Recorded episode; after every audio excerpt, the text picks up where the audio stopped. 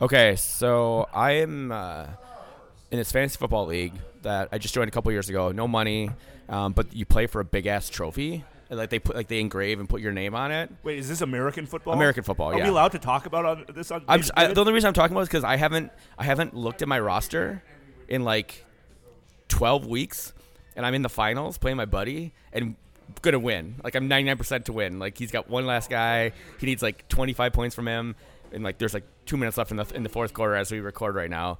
Okay, I, fi- I finished in six. Of, it says eight team league. It's two quarterbacks plus you can have a quarterback, wide receiver, or tight end for like a flex spot. I my quarterbacks are Gardner Minshew and Derek Carr.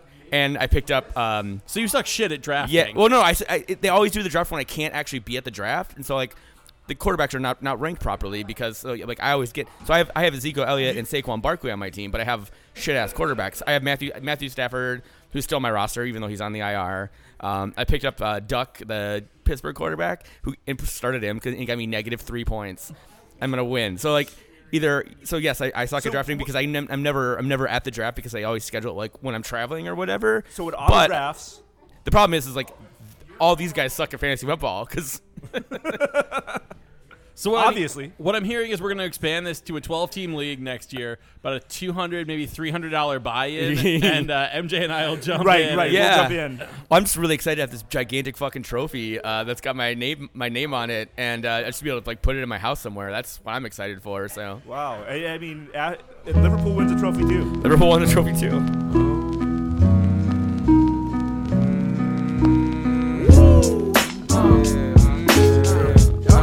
Yeah, alright then, yeah, uh, yeah, sound, sound, sound good to me, uh-huh, yeah. Live from the black heart of St. Paul, we are the names you know. This. Is the names I know. You want me to be that type of dude, and I want to be who you like me to, but we both know I can't do nothing at all. Oh, yeah. You say there's no use All right, welcome back. This is the, out, uh, and second, the new iteration of the Daves I Know podcast. We have, as always, MJ and Dan. How's it going, guys? Holiday rific. Holiday, holiday rific. Yeah, pretty pretty damn good. Uh, got all the Christmas shopping done. Not even the day before Christmas, which I feel like I deserve a trophy, like maybe your large ass fantasy football trophy for. Nice, yeah. I have a couple. We have a very small things to get, um, and I'm working actually for a buddy of mine out in Prairie at his retail store from like 10 to 8 tomorrow. So, um, standing and helping people buy like Vikings jerseys and shit. Are you Um, planning to wear Kevlar, or like are you just gonna put your life in your hands and just su- assume you're gonna be? I helped fine? him out last year. It's the Fan HQ. I don't know if you're familiar with them at all. Um, my buddy, he works. He like manages the Eden Prairie store, and I was. I'm uh, obviously, as you guys both know, unemployed now. So I'm like, they pay me. Uh, don't tell the IRS, but they just pay me straight cash. So The like- Ran- it's the Randy Moss special, man. Yeah, exactly. Straight cash, homie. Straight cash. Like I'll take 150 bucks. Uh, you know, uh, with no no uh, That's string- good day's work. no strings attached. Um, so yeah, just we just have a couple things. Uh, you guys going out of town for the holidays, or basically, I'm- I'm, I'm doing this because I want to see if anybody wants to rob our houses. I mean, I'm gonna be here, so they Well, can't rob my normally I would house. offer to cat sit for you, but Did get I- a new cat this uh, this week too. See- see, this is these are skills that I have, but uh, I have to go up to Grantsburg, Wisconsin, which is, for those that don't know, about 40 miles north of uh, St. Croix Falls, and uh, so I will be up there, Cool. town of 2,000. Yeah. But they they have a they have a brewery. There you go. That's all that matters. It's true. I mean, at this point, if you have a brewery, you're a real town. If you don't, you're not. And it's it's pretty much that binary. Like uh, when we yeah, go So ahead. at least on the MJ scale of real towns or not real towns, that's the deciding factor. Yeah, that's entirely reasonable. No, having completely not learned my lesson at Thanksgiving, uh, the wife and I are cramming three Christmases into one day. Uh, it's very exciting. Uh, Yeah. So, but I'm not cooking this year, Yeah, which is so we okay. did we did two, and then I cooked Christmas dinner last year. Oh, which was wow. just like a little bit much. Yeah. As soon as you have a kid, you'll realize you don't do you don't do multiple Christmases or multiple Thanksgivings anymore. People people come to you. so and that's uh, we, uh, you know, it's a pretty, it's a good reason to have a kid. We've been talking back and forth. there's like, do only we- one reason to have a Do kid. we, you know, do we want one? I mean, it's you know, it's not the only reason, but we're talking about a 51-49 decision at this point, and Yeah. like not having to do three Christmases or, or Thanksgivings in one day. That may be the deciding factor. That's fair. That's fair. That and an organ farm. Uh, yeah, Oregon, Oregon Farm. So yeah, so if you like the content you hear each week, if you think you've learned a little bit more about a beloved United more about us, uh, our soccer in general, if you want to enjoy the continue to enjoy the high quality content and audio we produce on each and every podcast, um, consider supporting us on our Patreon. Uh, every dollar helps.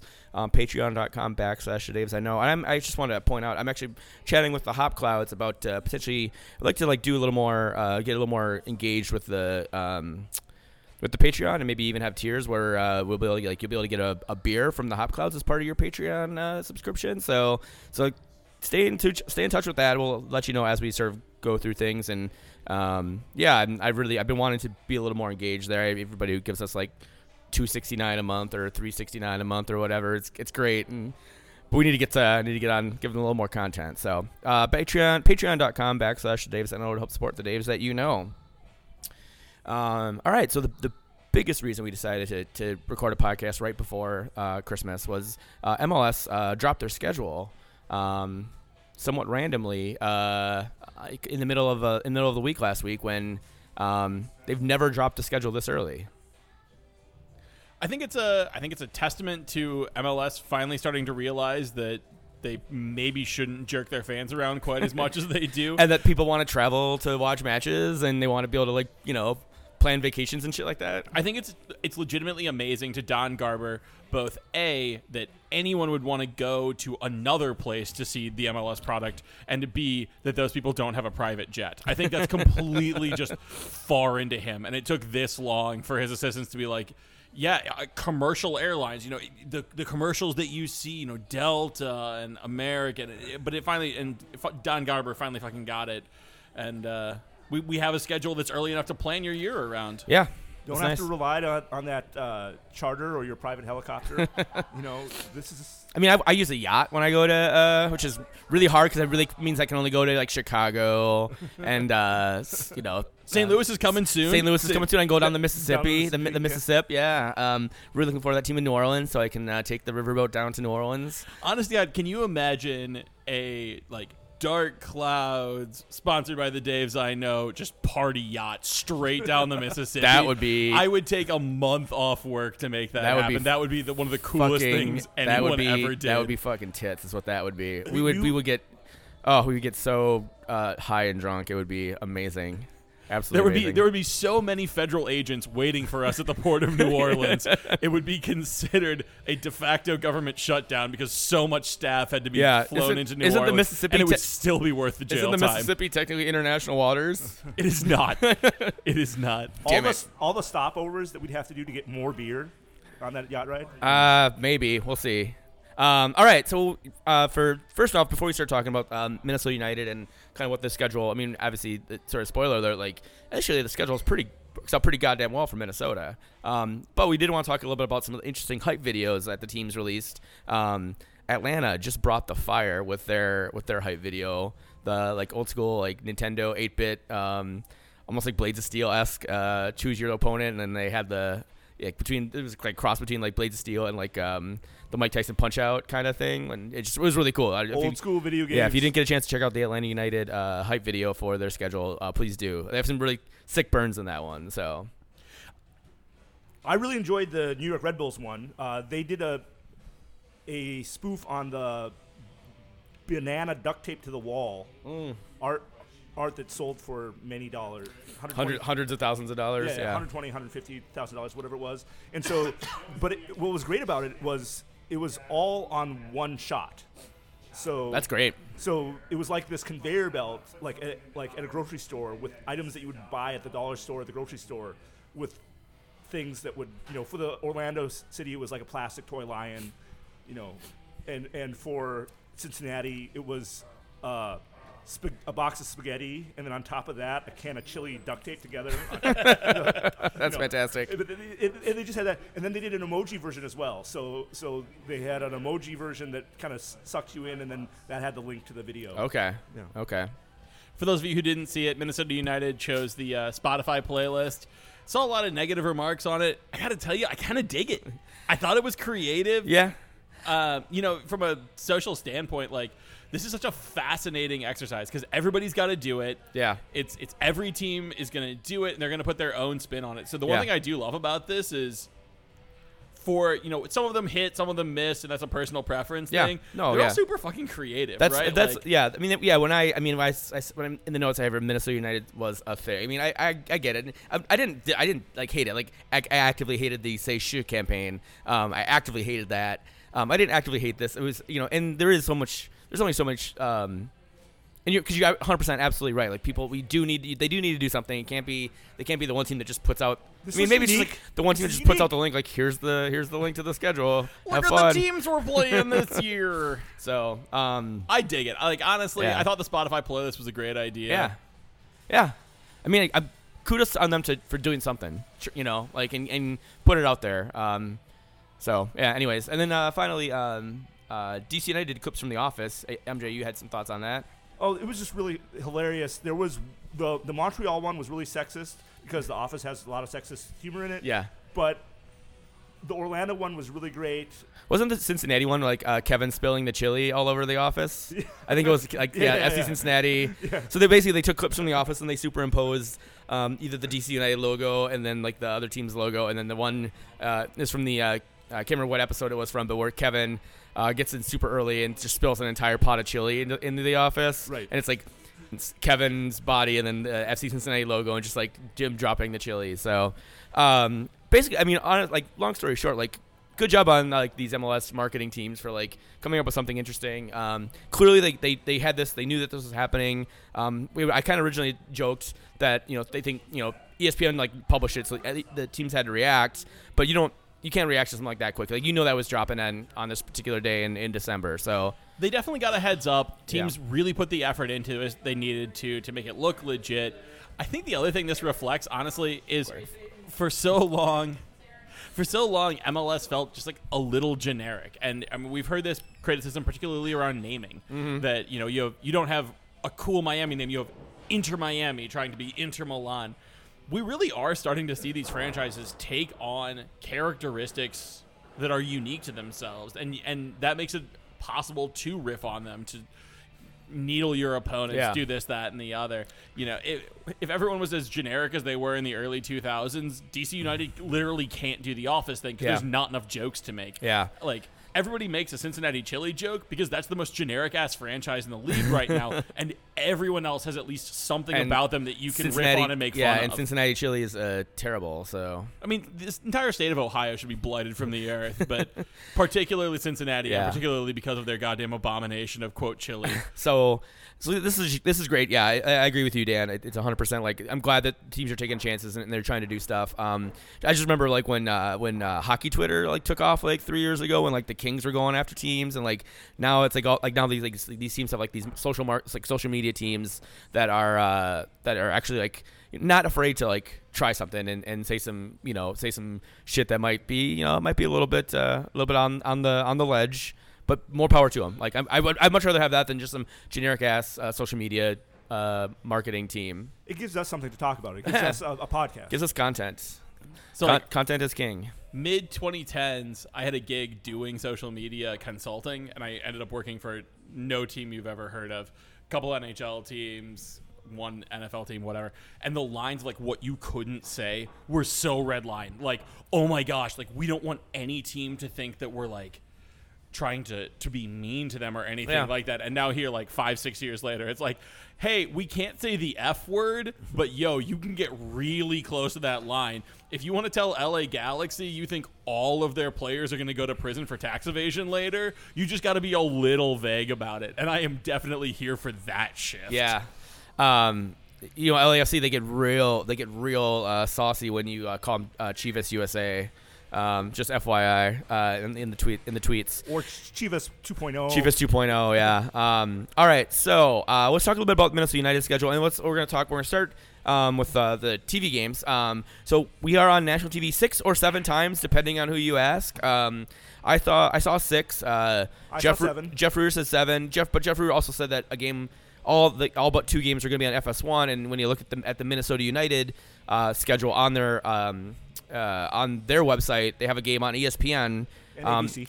uh, no, they have, but the yeah, I know the, the the LAFC game is on ESPN. They have an Atlanta game on ABC, but then they also have this random FC Dallas game on a Saturday on ESPN, which seems weird, and we'll talk about that in a second. Um, but for sure that we know of the season opener at Portland. Um, in the afternoon, the home opener against the Red Bulls here uh, in the evening uh, on May 31st, which is actually my birthday. Y'all can get me presents then at LA Galaxy. I'm hoping hoping to be at that game. Um, like I said, the, the team has the the 20th against Dow at Dallas on ESPN. Um, 7-12 against LAFC here on ESPN. Uh, on the 9th of August uh, against Atlanta. That's on the big boy, ABC, the big network, um, in the afternoon. Um, and then on the 16th versus Seattle, um, uh, an FS1 game.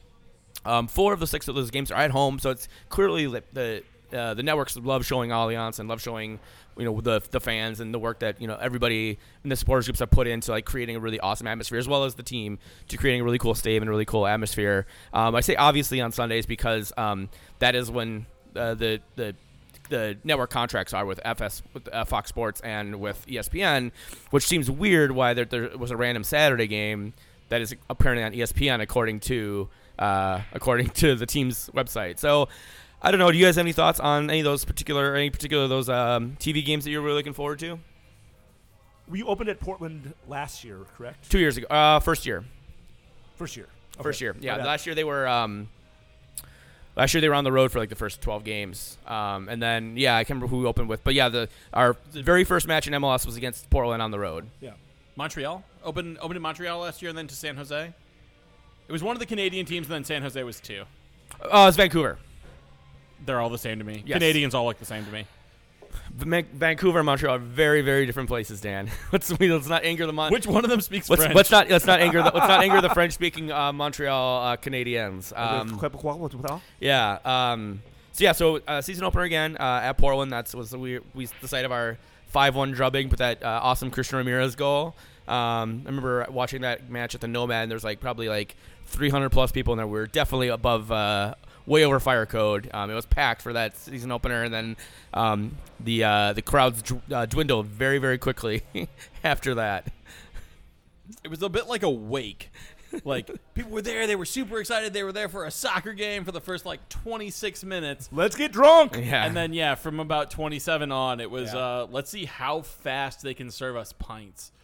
Uh, Mm-hmm. it- I think we were over fire code both in the main room and upstairs. Yes. Oh, 100%. Let, let alone combined. Yeah, well, the upstairs is definitely like not up to code. Period. Period. For- Yeah, that- for- that for should not be- for serving as a bar. Yeah, but anyways, Human people should not be allowed up there. Yeah, yeah. Is there any, so? Are there any particular games that you guys are interested in in terms of the the national TV schedule? I was really excited to to possibly try to do a road trip to Dallas this year. but Okay. I'm not going to go to Dallas in the, in in, In June? yeah, no, we're not doing that. Um, one of the other games I'm really excited about. We'll talk about the. Well, actually, we'll actually go through all the games here in a in a, in a few minutes. But one of the games I'm really excited about. I'm trying to get to would be DC United. Um, but again, it's DC. It's a, it's June 27th.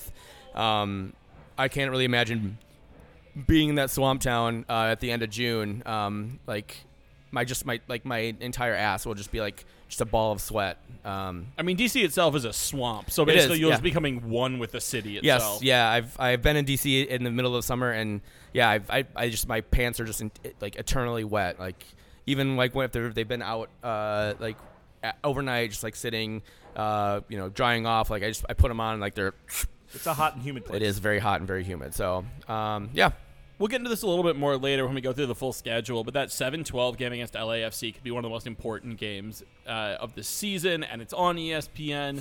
It's one of those games that, look, win at home, draw on the road is kind of the mantra. This is a really, really tough game. Yep. It's on national TV. If Minnesota United can show up, play their football, and beat LAFC At on their home. home ground, on national TV, I think it does serve as notice Mm-hmm. for for what the ambitions of this team are vis-a-vis the playoffs. Absolutely, absolutely, and we'll talk about when we go through the schedule. But like that is that is going to be a very tough game, and and we don't have a ton of we don't have a very there's not a lot of like tough stretches where we have more than two maybe three games with like potential or should be playoff teams. Um, that stretch is one, and then there's this, Atlanta Seattle stretch is another one where it's going to be very tough. So. Um, a couple other of notes. Uh, the Pride match uh, for all those keeping track at home will be uh, the 13th of June uh, against Nashville. Um, they will be that'll be the first. Uh, I believe that'll be the first match against Nashville this year. Um, and then yeah, then uh, we have an international friendly that was scheduled. That was also announced right after the. Well, when they announced it, they they just had a, you know, May 27th international friendly. Um, then they announced it later in the day that we are going to be playing FC Augsburg on Wednesday the 27th. So yeah, that's a that's a thing. Why are they calling it international friendly if we're just playing a local Minneapolis college?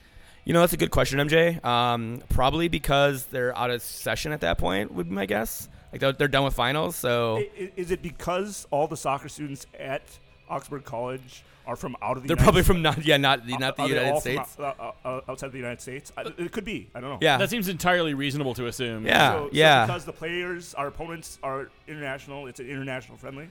Th- that is as good a guess as I got. I mean, I don't know. Else, I don't know else why we would play uh, Augsburg. Yeah, So- honest God, that's a better explanation for playing Augsburg than any actual reason for playing FC Augsburg. Like, yes, it's a Bundesliga team. This feels like something that uh, FC Madison should get really excited about. In fact, Augsburg is playing FC Madison. That game will be a, a Yep. lot of fun. Forward Madison, this is uh, not FC it. Madison. Forward Madison FC. My bad. Uh, I like think about the last friendly at Nessie. It was Bournemouth, and it seems like we've taken steps back every year since. You know, we went from uh, Johan Venegas's team to Hertha Berlin. That game was fun, although that game was craptastic. Yeah. and now FC Augsburg. I'm just gonna put it out there. Reckless speculation. Uh, it's a hashtag uh, Finn Bogan watch. Um, I like it. so yeah, Minnesota United, we have seen this happen before using friendlies as leverage for deals. So I think we should all we should all take a third each Yes. of the uh, the FC Finder's Augs- Yeah, uh, well of the FC uh, Augsburg roster and just get really super familiar with it and then uh, when this deal finally gets Yeah. done, we can come back on the podcast Yeah. and tell exactly who this player is. yeah. is. They got a 22 year old kid. I was just I literally was just looking up their roster today because I, I can't remember the name of the kid, but they got a 22 year old kid who's got like four goals and like three assists. Uh, he's a forward, so you know maybe. And if they have someone like that, there's probably other people we should scout too. Yeah, for sure. Um, so a couple of uh, just sort of regular, just weird. Um, I was just I had a lot of time, so I was open the bar this morning at uh, Blackheart, and for the first the Man United Watford match, literally nobody came in, so I just got kind of like dove into the schedule. Um, They didn't miss much. yeah, um, five midweek matches. Uh, only two of those are at home. So 15 of our 17 uh, matches are on the weekends, which is great. Um, we have nine Sunday matches, five at home, so it means 10 of our matches, 10 of our 17 matches are on uh, Saturdays, which is great. Um, I feel like we didn't have as many of those last year. I feel like we were kind of bouncing all over the place. Um, another big no, no no matches during international breaks for the first time, and I think forever of me following this club. We're not playing during a fucking international break, um, which is great. That's and the fact that we're able like this shows that the MLS can do this without like having to like you know have non non full rosters. And I think maybe Minnesota is like you know maybe the first couple years we're just like yeah we're not really gonna have anybody on international duty. Maybe Kevin Molino We'll be fine. We can play the Rasmus games. Schuler. Um, yeah, Rasmus Schuler. But That's yeah, a now- military call up yeah. and different. but now, but now that we actually, you know, have some players like, you know, like your Mason Toyes, like Hassani Dotson, um, like Robin Lods, like players that are going to get called up and, and get playing time, makes sense for us to try to avoid uh, matches during international breaks as much as possible. Something I'm really excited about is uh, for the first time since joining MLS, our closest away games, uh, both set, uh, Sporting Kansas City matches and the Chicago game, are on weekends. Yeah, So Chicago, we're, we're playing the fire here though. we not playing going to, yeah, them here, but I just think for away fans, whether you're away fans from Chicago or from Minnesota, Yep. or wherever, it's easier to travel to an away game, Yeah. and sell away game tickets if it's close by on a weekend. yeah. Both of the SKC matches were on midweek last week. I think And last the, year, like, and the Chicago one, wasn't it? uh, No, no, it was a Saturday. the fire was a Saturday because we went. Okay. I went. It was yeah, Saturday before Okay. Mother's Day. Yeah, Okay. Ann and I went down uh, for that one. But yeah, but yes, That's um, a different two years ago. yeah, that not having uh, yeah, if, if if we don't have really many like you know close rivals in terms of uh, MLS, so like the fact that they even put both those Sporting Kansas City matches on, and considering like that will both bring 200 plus people down on a, on a weekend, Yes. even on a Sunday, honestly. Um, It's good business. It's good for great. MLS. It's good for Minnesota United. Yeah. Um, the other great thing about the uh, schedule, the Loons avoid the NYCFC, Philly, and Toronto, um, three of the be- four best Eastern Conference teams last year. They get the second best Eastern, Eastern Conference team in Atlanta, but that's at home. Um, their toughest Eastern Conference away matches are either DC uh, or Columbus. Um, DC might be in rebuild mode. Uh, we'll see if they maybe they're going to get Mesut Ozil in, in January. Who the fuck knows with him?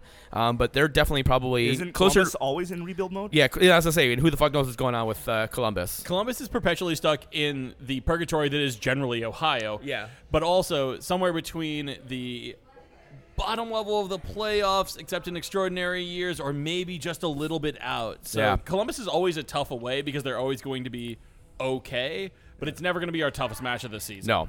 And our so yeah, so our toughest our toughest uh, Eastern Conference away match is yeah, either DC or Columbus. And again, like if, if DC's in the middle of a rebuild, that should be that should be relatively easy.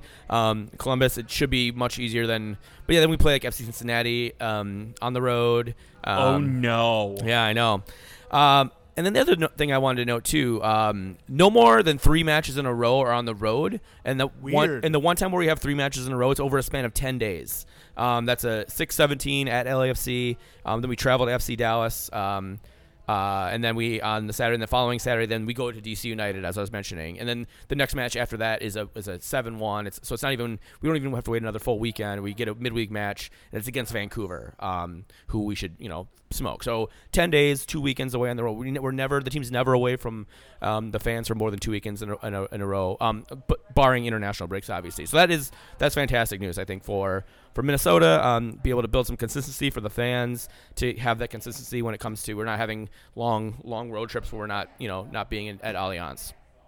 The one thing I think it's a little bit tough scouting the schedule at this point is how much roster shift there will be between now and the actual kick. I mean, Of course. if you look at De- if you look at the DC United game now, it would be really hard to call it potentially one of our hardest games. They look like they're going to be in disarray. Yeah. The flip side is we know they're going to make moves. We just don't know what they are. Yep.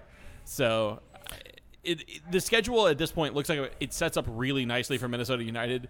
Look ahead two months from now, and all of a sudden we can be going, "Oh man, we really got screwed by Yeah. the schedule makers because two, three teams actually make good moves Yeah. for once instead of shitting the bed like they usually do." One thing we'll also do, like last year, we, we when we got the schedule, we had that we saw the end of the year and that juggernaut of like eight matches against what we assume would be very good teams, and ended up being like eight matches against very good teams and Sporting Kansas City. Um, Who so love to beat us. Yes. Uh, so But who did not? We, d- we don't have we don't have a stretch like that. We don't have like a um, especially not towards the end of the year, towards the run in. Right. We play. Um, you know the, the one caveat there, we're going to be playing Houston in the last game of the year. So if we need something from Houston, um, or we need you know we need to beat Houston, or we need to uh, get a draw, um, you know we have Christian Ramirez and uh, Darwin Quintero to uh, to contend with potentially. I want no part of that game. Yeah. Honest to God, I mean this from the bottom of my heart. I would rather be confirmed for away playoffs than have to get something out of that game to get a home playoff game, make the playoffs, anything. Because I have want no part of the Darwin Quintero revenge game. I don't want Christian Ramirez playing for in front of Homecoming. a wonder wall in front of the for the first time. Yeah. like potentially Miguel Ibarra. That's still a little bit up in the air. Yeah, who knows? That game looks today like the biggest possible trap game on our schedule. And it could mean nothing. Our place could be entirely confirmed for, hey, we won the West. Or, Yeah. hey, we have a home playoff game or an away playoff game. Or, hey, everyone on our team got hurt and we're going to be the first round pick in the draft. Super not useful. If we need anything from that game, I like you, there is no amount of money you could give me that I would turn around and give to a casino because that game is a fucking wreck. Yep. Yep. Um, all right, so that's kind of the, the interesting notes for the schedule. Um, I just want to ask you guys: Are there? Um, I love I love traveling to uh, Minnesota United matches. Um, I think it's if you haven't done it before, I highly highly encourage you to do it. It's it's one of the funnest things you can do, especially if we do get a Kansas City bus going. Um, I don't do the buses anymore, but I definitely would encourage people to take the bus down to Kansas City. Are there any matches that you guys are looking or potentially to traveling to this year? I always enjoy the Colorado one, even though I've Yep. only been to it once. Yeah, mean, we've so- gone we've gone every year. I love I love going to Colorado. We have a lot of friends out there, and, and weeds legal, so that's always great. Well, um, I also, if you uh, need to figure out a way to, to bring your weed back, I can I can t- t- tell you how to do that. So hit me on the uh, offline on that. You guys or anybody listening to this podcast.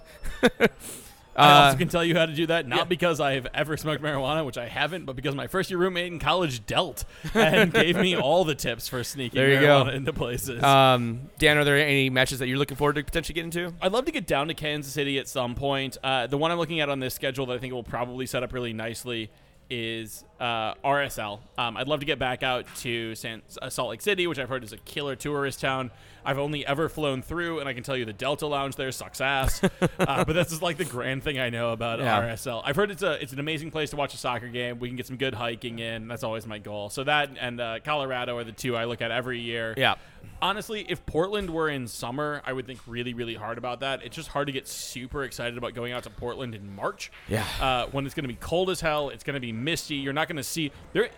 Portland can see the mountains for most of the year. Not in March. Not in March. Not in March. You may as well be in San Francisco or I don't know, caught in a dream state. Yeah. Because all you're going to see is fog. Yeah. You sound as excited about going to Portland on March 1st as the New York Red Bull fans are excited to come here on March 15th. That's I mean that's entirely fair. The thing about that 15th date is it is either going to be this unbelievably gorgeous 56 to 63 day or it is going to be negative 4 and sleet. Yeah, And there was no in between. Remember two years ago on uh, for the home opener against was against the Chicago Fire on St. Patty's Day. I think it was like the 15th of March, or it was right around there. It was like the 17th of March was St. Patty's Day, and it was like it had been colder than shit. And then all of a sudden, like that day, it got to be like 60 degrees outside. gorgeous. I got so fucking shit hammered. Uh, I could Sir- barely walk. Surly was so busy; it was legally a suburb at that point, and also the, the wait for beer was about forty-five minutes. Yeah. so it was one of those things where you stood in line. You're like, "What are the next six beers I'm going to want?" we had we had gotten um, we had gotten the small cakes, which is a, a sponsor of the Wonderwall. And they had donated a shit ton of, of uh, uh, cupcakes. So I went to around to like the different bars that were like having like having people at and like dropped off cupcakes. And then um, and then uh, Martin had like was that was like his very first tifo at at uh, TCF. So then he came down to uh, Lake Monster, and we just got. We just were drinking and we didn't eat and like neither of us ate and then after the game I just remember going up uh, we went to town uh, town hall afterwards and uh, um, just remember seeing Carl Craig, and I was just I could barely stand. I could like I was like like my like my legs were like jelly. I, they weren't I weren't even working anymore. This is what I thought in my head. Obviously, I was, I was walking totally fine, but I'm just like, I can't even walk. Anyways, um, good times. So yeah, if Do you 60 remember anything about your conversation with Carl Craig? Oh, I remember. Every, I remember. I remember everything, but I was like, I couldn't. Like, I just felt like I just couldn't walk. Yeah, I don't know. It's weird. The I also, number one I also thing- may have been a little bit high too. The number one thing I remember from that day is that is the day that I developed my completely irrational hatred for Alex Katai, a player who has been attached to Minnesota United in the last two windows and who objectively fits needs that we have and would be great. And I am so angry about because I have this deep seated irrational hatred towards him because he dived on every foul. Yeah. Someone would get within two feet of him and he would fall over like he'd been shot. And I decided Sounds- on that day, I hate you to death, Alex Katai. Sounds like another person we might might, talk about later in the podcast. All right, um, I'm really excited. Uh, Colorado, obviously, we go every year. Um, and then uh, I would, I'm really, my really, really hoping my wife um, surprises me with a trip to LA uh, for my birthday to see the Galaxy. Um, we have a her sister lives out there, so it'd be, be a great place to just go see her sister. And then um,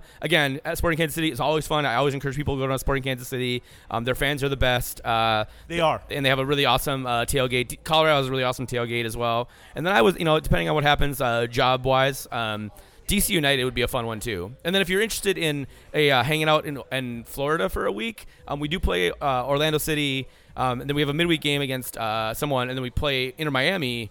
Um, in so you could like go to Orlando, uh, watch the Orlando City game, maybe hang out at Disneyland, go on a cruise, come back and watch Minnesota play Inter Miami at, of all places, crappy old Lockhart Where were you on the cup? where we won the cup. Um, cool. And we're Sounds gonna like take a great week. yeah. So uh, we're gonna take a break. Uh, when we come back, we actually we're gonna have a way too early schedule breakdown for y'all. So uh, we'll be right back.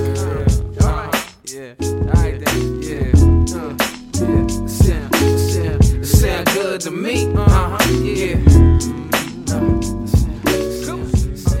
All right, and we're back. Um, we're just gonna go through the schedule. I just you know kind of um, I w- originally had when I had this idea I was like, oh, what's like what's like make like predictions. Um, but as Dan alluded to, that's a, just a fucking futile uh, effort. So I think we're just gonna go through the schedule. Um, For those that are concerned, this is not the entire MLS schedule. It's just Minnesota United's. just Minnesota United schedule. Um, we'll go through really relatively quickly. If you guys have anything you want to say about any particular games, um, just stop me and, and uh, interject or whatever. So obviously we've mentioned it many times. We opened uh, at Portland on March 1st, um, and then March 7th we go to San Jose. Um, this is the second year in a row we've been we went to San Jose real early in the season. Um, and we've actually had San Jose's number, so kind of in, intrigued about like these two are these two games are going to I think be really important, real uh, table table setters for for Minnesota. I think if Minnesota wants to host a playoff game next year, they're looking at four points out of that. Portland's a really tough place to play. They're in much better shape than either of the times we played them last year, any Yep. of the three times we played Yeah, them last year. brought back Valeriana Tam deal and Uh, Yimi Chara is the rumor there. Diego Yep. Chara's Wow. brother. Wow. Um, I watched good. him play in uh, Copa Sudamerica. He looked Yimi really Chara. good, really good. So that's I mean, that Portland's always a tough place to play. I think one point is kind of the goal. If you get three, you know, you make a sacrifice to any of the local gods. Um, that second game at San Jose is such a fascinating game to me. Last year, I think it was a statement of intent for Minnesota United. We had won on the road, and what did we decide? Vancouver. Vancouver, Um, went to San Jose, played really well. It was a, the best Francisco Calvo game that ever there was. Yep. He defended really well. He scored, played Yeah. great. Uh, this is this is a very very different team. This Yeah. is Matias Almeyda. This is a team that beat LAFC at home last Yep. year. as did we.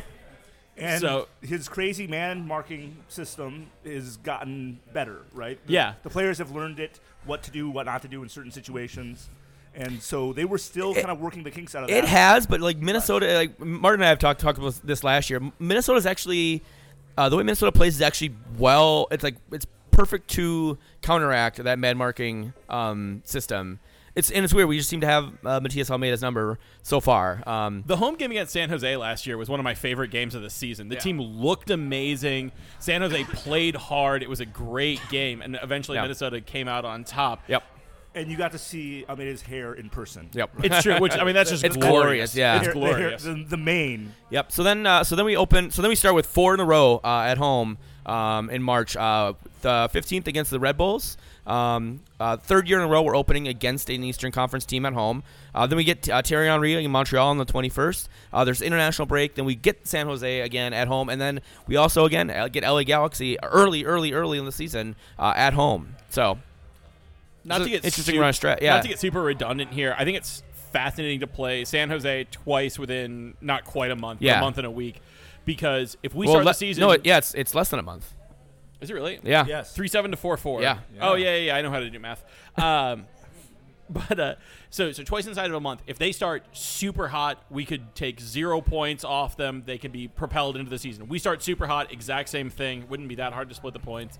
But it's fascinating to play these two the, the teams so close together because you know it, last year we played them the very beginning of the season, wumped them up pretty good. Played a really really competitive game at home, so we took six points off them. Yeah. but in two completely different games. Yep. It's really hard to imagine less than a month apart these games not looking fairly similar, even Yep. though it's a home and home. Yep. So to me, this is a test of Adrian Heath. If you can go into San Jose, beat Almeyda at home, take three points, what are you going to do differently to ensure that you do it again less than a month later, knowing full well that they're going to make tactical adjustments? Can Yeah. you make those complementary 100%. adjustments? Yeah. MJ, do you have anything you want to add? Not about the San Jose and San Jose. Okay. um, you know, the LA Ga- Galaxy game, it, they always bring a big crowd, you know, just for of Minnesota casual fans. that Yeah. want- there's no big former European star, let's say, on there, but there's plenty of people that follow soccer, plenty of big names on on Galaxy. Yep. So that, that'll be interesting. Yep. Uh, so we followed up with a midweek game against uh, at Houston. Um, our first time seeing Christian Ramirez uh, in um, in Houston. Or no, actually, this will be the second time because we we fought we First played. time seeing Quintero. Yes, f- first time seeing Quintero. Um, uh, followed by a, another uh, Texas team, FC Dallas, on the 18th. Um, then we get our uh, away trip to Sporting Kansas City uh, on uh, the 25th of April. That's actually a really great time to go to Kansas City because it's not too hot. Should be like relatively nice out. Um, Good barbecue weather. good barbecue, and then uh, uh, we end April with a match against the uh, the Columbus Crew on the 29th of uh, April. Anything anything you want to talk about for those uh, those matches in April? the Texas Shuffle is certainly interesting. Again, it's it's interesting to look at those two games. See ostensibly six points available. I mean, what would you guys say is a success out of those two games right now? I think Dallas Dallas is going to be much improved next year. Houston at home is going to be way tougher. Yeah. I mean, and we took zero points last year in what was an embarrassing game. They're, they're only three days apart, and so not having full weeks rest between those two games, and they're not both in Texas or both in Minnesota. Yeah. Um, and I feel that we struggle with travel back to back, things like that, or, or on short rest. It would not at all surprise me to see, and that's a great point building off that. It would not at all surprise me to see us punt that Houston game. Yeah. And basically say, well, we're way more interested in three points against Dallas at home. Let's at home. play our lack of depth. Let's Yeah. play Thomas Chacon in a in a nine zero one up top, and let's really see what the boy can do. Yeah. So Houston, yeah, we, we've Houston's been a, a, a little bit of a bugaboo for us. Um, obviously, we, we knocked them out of the Open Cup last year as they were the defending champs, um, and we played them well in certain games and played them like shit in other times. I think going down to Houston in April is a, is a good time to go down to Houston. Beats Not- the shit out of August. beats the shit out of August, um, which is very much within the, the realm of possibility with the Open Cup or whatever. So, um, so yeah, I mean, I think you know, again, we're we talking, you know, MLS is very much a league. You need to win at home and and and get points on the road, and you know, four points from that uh, those that you know. That week of matches would be would be a success, and it'd be interesting to go back actually and look through this and see like what do we actually need to get in order to like make the playoffs based on you know last year's point totals and things like that. So Uh, to just to piggyback on your idea on looking at this time of the schedule, like it's there's enough games that we will, have played by that Houston FC Dallas game. I'm not going to count them here, but seven or so. That I think that will dictate what we want out of those two matchups more than anything. And not that we can't say it would be nice to come with six points, four points, but if if we lose both San Jose games, we lose opening at Portland. You know, those two games could be desperation games, as opposed to if we win all of that. You know, yeah, I and I agree with Texas that that uh, it looks like we would punt that Houston game. yeah. That was Dan. Dan was saying we should punt that Houston game. Don't don't put that shit on me. Whatever. We're a fucking hive mind, and you know it. Um, all right, May May's a busy month for us. We have six games. We start off against Colorado on the second. Uh, that's at home. Um, Colorado, which has had our number, um, sadly over the course of the last three years, even though they've been a shit ass soccer team. Um, then we go to Orlando on the on the 9th. We host RSL uh, midweek on the 13th. Go to Miami, as I mentioned earlier, on the 16th. Um, Portland comes here on the 23rd, so we're done with Portland um, at, by before the end of May, and then Likewise with LA Galaxy, we go to the Galaxy at the end of May on the 31st. Again, that's my birthday. Feel free to give me all the presents. Um, and uh, so we'll be done with Portland, LA, and San Jose um, before the end of May. That's a those are three playoff potential playoff That's teams. Not the way Europe does it, but Yeah. that's okay. Yep. So anything any uh, anything stand out there in that in that month of May? Yeah, I mean, I think the fact that we're not going to have subsequent games against San Jose and Galaxy, I think that could become very influential towards the end of the season. Um, I'm big on the Galaxy going into next year. Zlatan, look, he's a stud. His legacy is sacrosanct. Don't get me wrong. But you look at his games against Minnesota, not great. He looked like shit to be perfectly frank. Coleman kept him in check really well. Look, I mean, that dude lives in Coleman's pocket, which is pretty fucking impressive in and of itself. But even in the playoff game when Coleman was on the bench, last Zlatan looked terrible. He had one decent chance and he shot it straight at Vito. So I.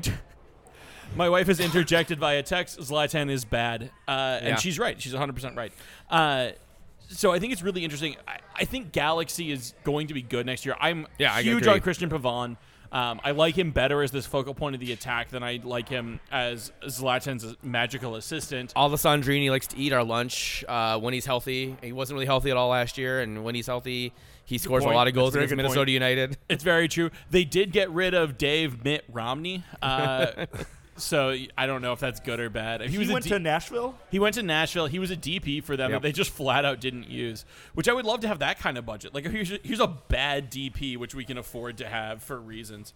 I mean, Angelo Rodriguez, he, but he's not a good Not left anymore. back. I'm sorry. Now he's a bad I TAM know. player. I know. I mean, yeah, Sorry. and, and Mitt Romney's not Sorry. any good either. Yeah. Yeah. uh, or Dave Romney. But point being, like these are teams, particularly in San Jose and LA Galaxy, that Minnesota United is going to have to reckon with come to the end of this season. They are teams that they look at right that look right now like the teams they will be competing with for playoff spots. and they're getting them out of the way early. And honestly, today I can't tell you if that's a good thing or a Yeah. bad thing. Uh, yeah, I can't either because it'd be nice to have the you know if you were chasing those teams, um, it'd be nice to have those games later in the year because those are six pointers.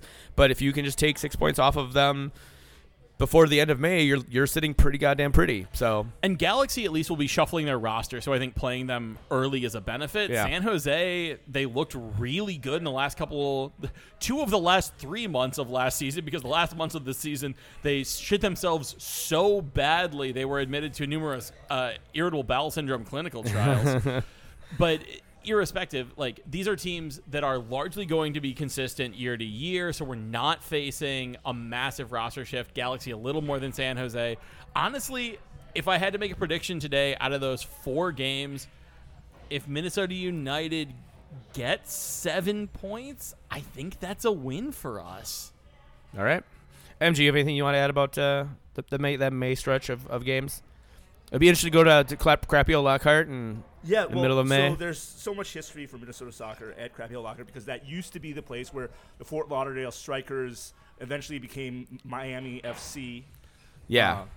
Uh, Um, it's also it also was a jungle like less than a year ago, like like an actual literal jungle. Go look that up. Um, uh, yeah, it was. I'm not saying they shot Jumanji there, but I'm not not saying that either. very possible. It, was, it would have been. It would have been. Uh, they wouldn't have had to do much to uh, to recreate the Jumanji. So, um, all right. So then in uh, June, um, we have uh, we have so international break right after the uh, the LA Galaxy match. Um, we host Nashville. That's our Pride match. So we go to LAFC on the 17th.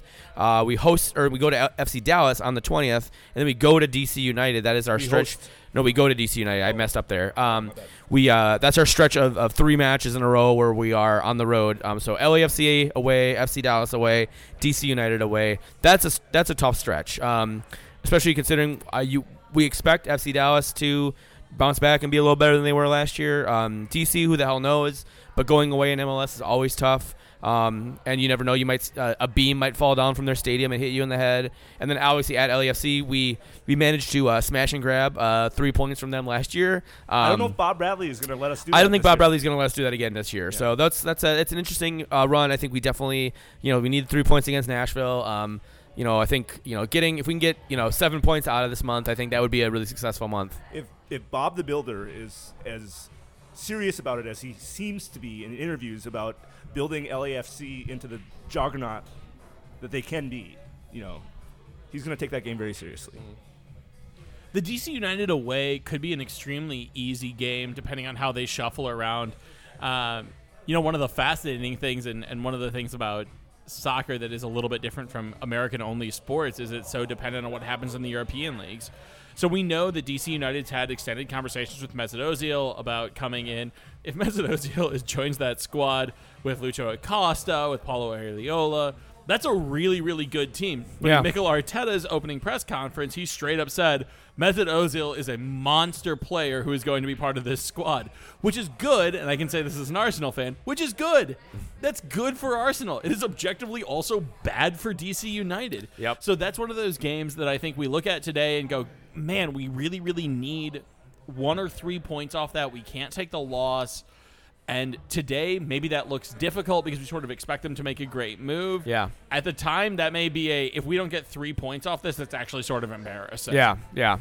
Um, all right, so then we move into July. We again we host uh, Vancouver. Um, we play at Seattle on the fifth. Um, so this is actually this is where I think that might be one of those FS1 games that. Uh, you know, anyways, long story short. Um, then we uh, come home, uh, have LAFC. That's a uh, uh, uh, yeah FS1 game. Host Kansas City in uh, July on the 18th, uh, and then we have uh, go to RSL um, on the 25th. Uh, so that is a interesting stretch of matches. Um, obviously, you have the defending. Uh, you have to play at, at the defending uh, MLS Cup champions. Um, uh, hosting, hosting um, as Dan mentioned uh, earlier, that's going to be a very pivotal game potentially. Um, you know, one of the better teams in MLS history. Um, then you have your rival in SKC, uh, a match against RSL. We've had RSL's number, uh, but Nick Rimando's not in goal anymore. So um, who the hell Well, knows? And going back to the Colorado bit, yeah, uh, Tim Howard is not in goal anymore. yeah. So like they've had our number. Is does that change with with uh, not Tim Howard? I mean, I, is the, is the is the McMathlete going to be uh, taking over the number one spot for Colorado or Zac MacMath. yeah, Zach Yeah. McMathlete? who is who is certainly solid. Yeah, I I'd mean, say I think if we're gonna say Well, X doesn't have Y player anymore. We have to note that Minnesota United doesn't have. Uh, Depth. Yeah, we don't have we don't have a starting goal either, well, we also don't have a starting goalie, but or a starting striker. we don't have uh, the scion of the Heath family Yes. to uh, to squirt water bottles anymore. So we may be in trouble there. Oh, that's uh.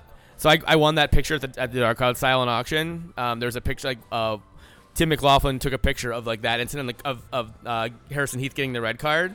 It's framed. It's an eight by eight by eleven uh, framed picture of Harrison Heath getting a red card. It's in a frame uh, on my on my nightstand. So I wake up every morning and I see Harrison Heath getting a red card. It just makes my day. It- and I like I wake up you know, no matter how shitty the night the night before was or the day before was, I go to sleep. I wake up in the morning. I see Harrison Heath get a red card, and I get a big fucking smile on my face, boys.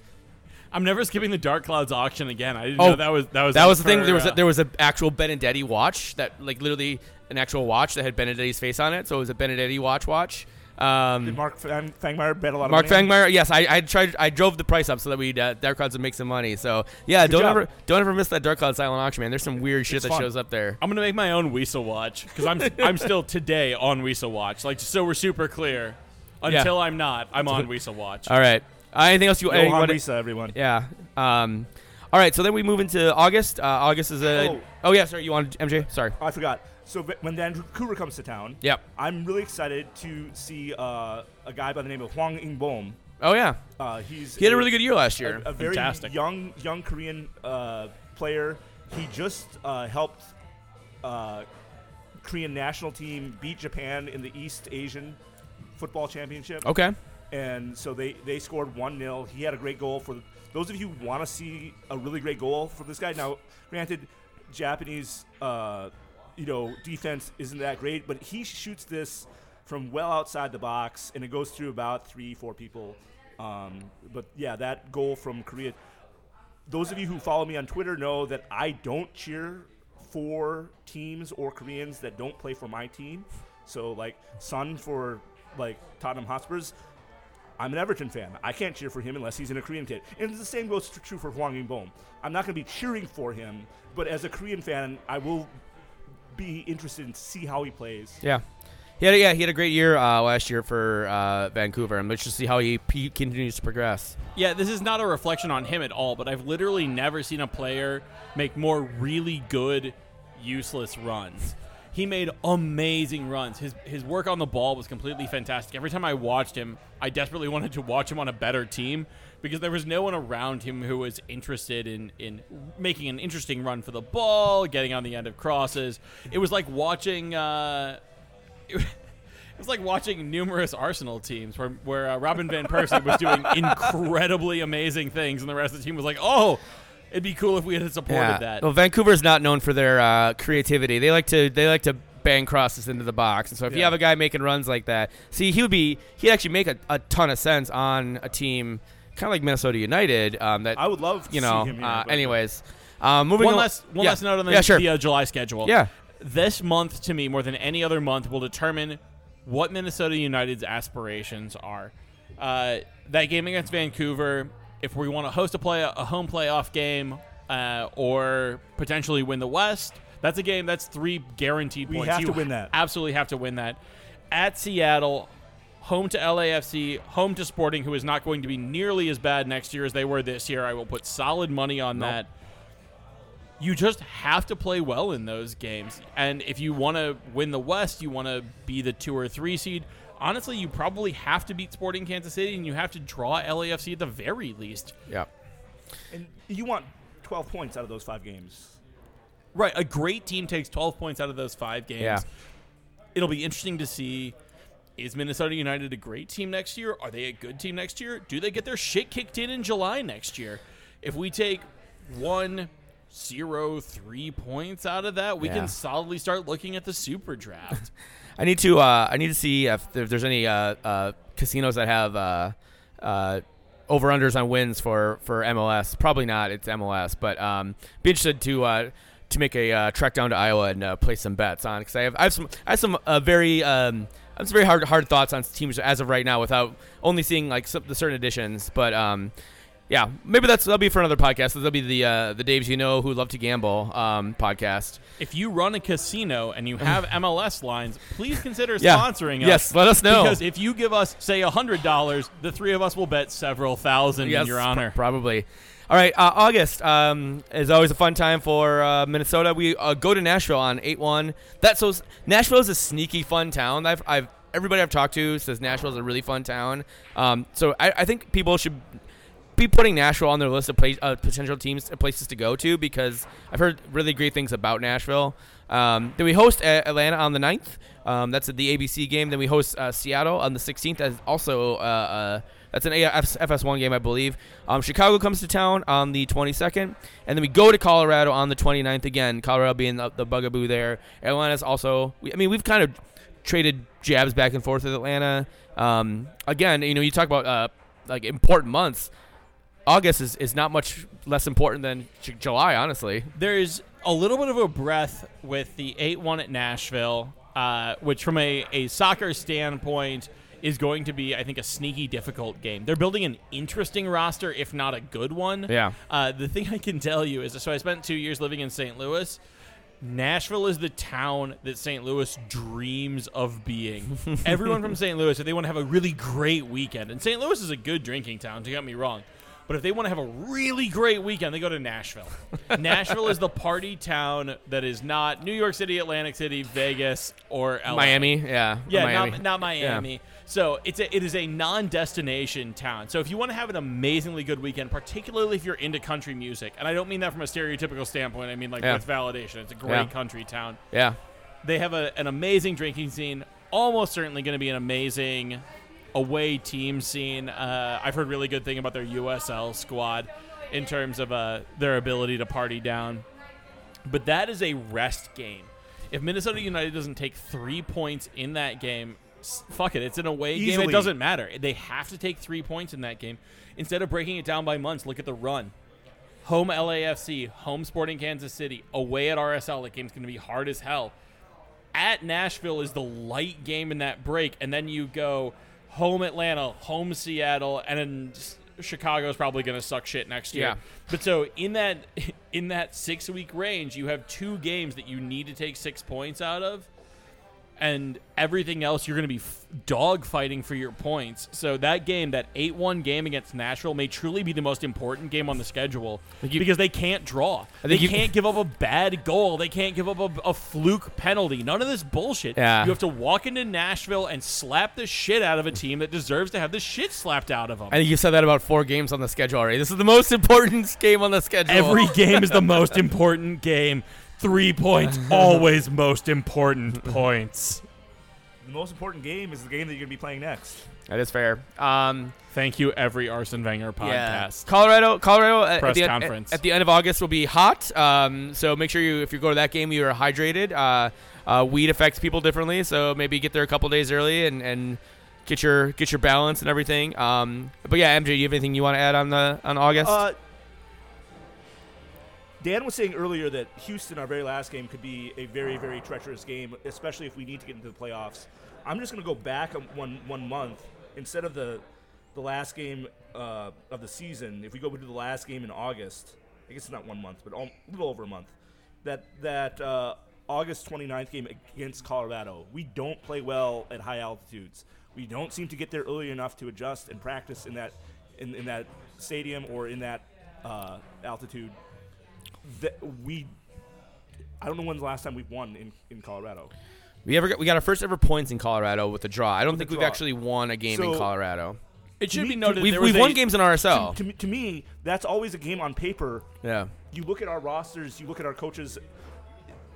I, I'm the biggest Tim Howard apologist there is, but he doesn't have that great of a team in front of him, and it's just and he, and he was getting older, so it's like we should win this game. Yeah.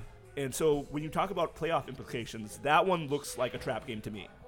That's entirely fair, especially given how well Colorado played at the end of last season. They have the rookie of the year in Shinyashiki. They have a team that's kind of sneaky good. Yeah, they I'm- kind of figured it out towards the end of the year last year. but and, and they, they totally did. That's en- entirely fair. But I'm unclear what I would tell a squad. You have to be aware of their ability to do X. Honestly, their ability to do X at the end of last season was they have an uncanny ability to win games, which is a statistical, which from a, a statistical analysis standpoint, which is my background, I hate and I think is stupid and non repeatable.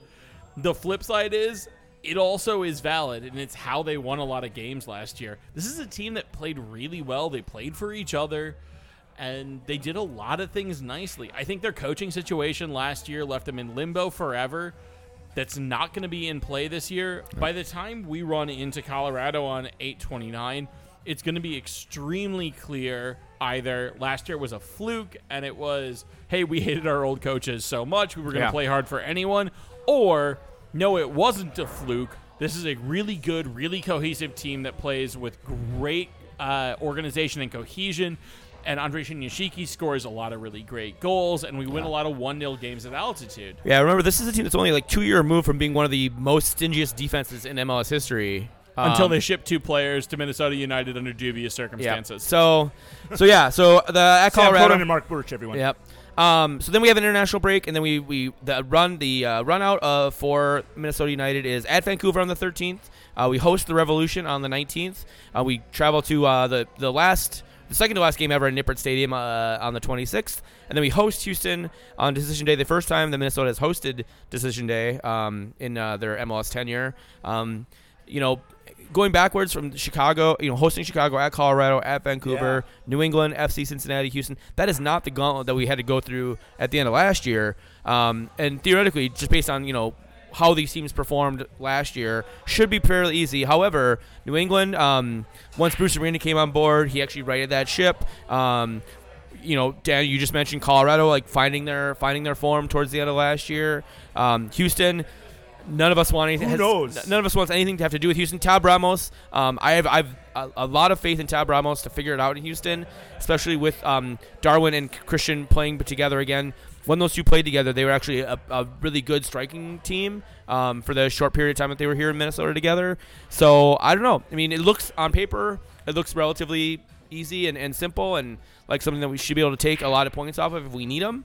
However, you know, it's MLS, so who the fuck knows? Even with Minnesota United's lack of roster moves, I look at those last six games Chicago, Colorado, Vancouver, New England, Cincinnati, Houston.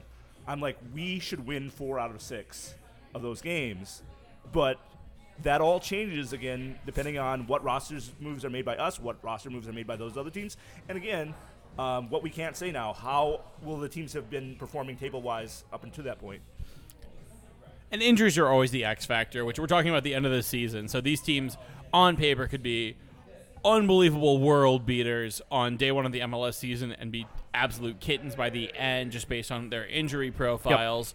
Um, you look at Nor- New England uh, under Bruce Arena with Carlos Gil, like that's an entirely different squad. They're rumored to be bringing in a third DP, so that game uh, feels like a little bit of a trap game. Bob Kraft figured out he had an MLS team. Yeah, which is a miracle, you know. Like, oh my gosh, imagine imagine forgetting you owned They a play, they, play in the same fucking asset. stadium, and you're just like, oh yeah, I just forgot about that. I I mean, Bob Kraft spends enough time in Miami that he can forget the world and everything around him. And if you don't know what I mean, look it up. Look it Uh, I mean, don't don't look it up on your work computer. Yeah, definitely not safe for work unless you're Bob Kraft. ask Unless which you're Bob Kraft. definitely safe for work Yeah. or play. Yeah, I, as I mentioned earlier, I want no part of that Houston game. Honestly, they could be playing with six U17s: Darwin Quintero, Christian Ramirez, Miguel Ibarra, maybe plus or minus. And honestly, I would be sweating that game because revenge is the most powerful motivator on earth. Yep.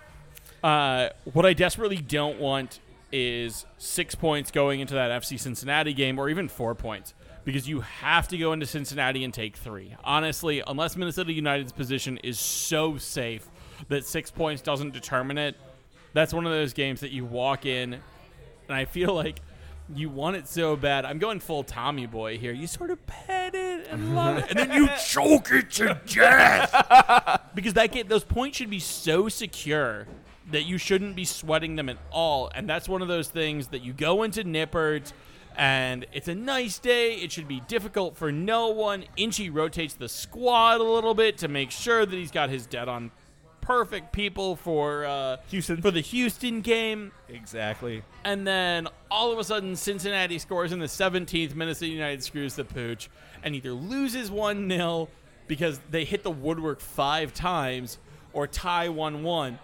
And now all of a sudden, we're out of the playoffs, not host- hosting a playoff game, whatever your worst case scenario is Yeah. in there. It just. We talk about trap games in the schedule. This one shouldn't be. Cincinnati has not done the things they need to do so far to be a respectable squad next year.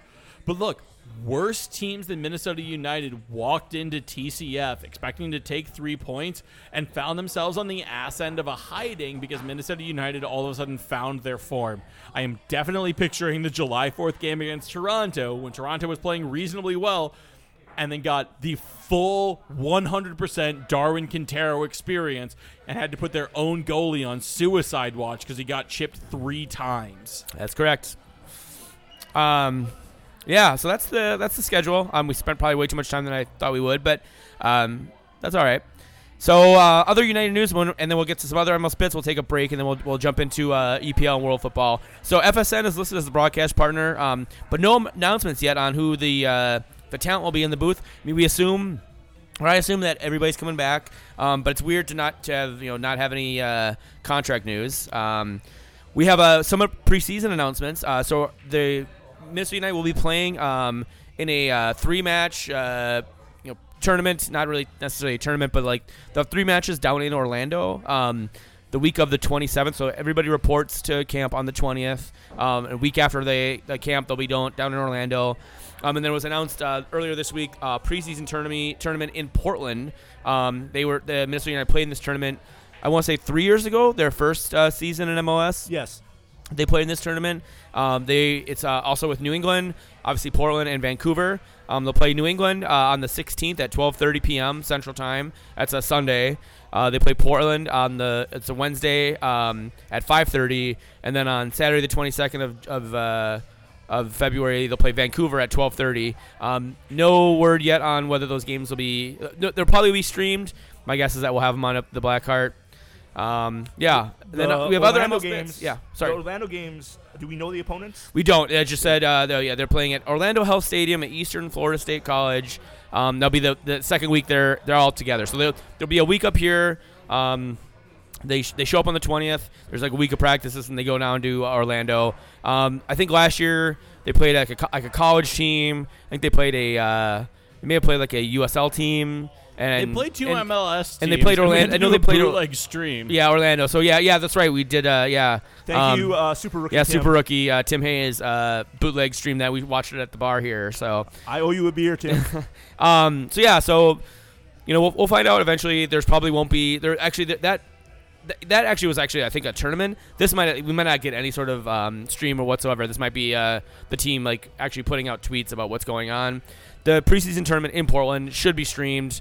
Um, so definitely um, when we find out more information about that, we'll let you know. If it's streamed, it'll be on here at the Blackheart. Uh, we have a couple other MLS bits. MJ, uh, you wanted to talk about a couple things? well, I thought it was really interesting. If for those of you who aren't familiar, the Chicago Fire had a big rebrand. Uh, this goes to their logo. This was even talking about possibly changing their name, uh, which the fans rebelled against. And the, the fans didn't like the new logo, and some proposed alternate logos. Some showed how great the the uh, NWSL team, the Chicago Red Stars, like how they incorporate the Chicago flag into their logo and try to suggest something more like that. And the Chicago ownership and marketing team and front office stuck to their guns and say, "This is the new logo. Deal with it." Uh, Louisville had a logo drop that they were really excited about, and they had the words "Lou City" on there, and several locals was like, the only city that gets shortened to Lou is St. Louis. like, like they had several locals saying like, no one calls it Lou City. Like, what is this? Um, and some people didn't like the crest, the, the shield, and what else not. And so they com- did a complete walk back.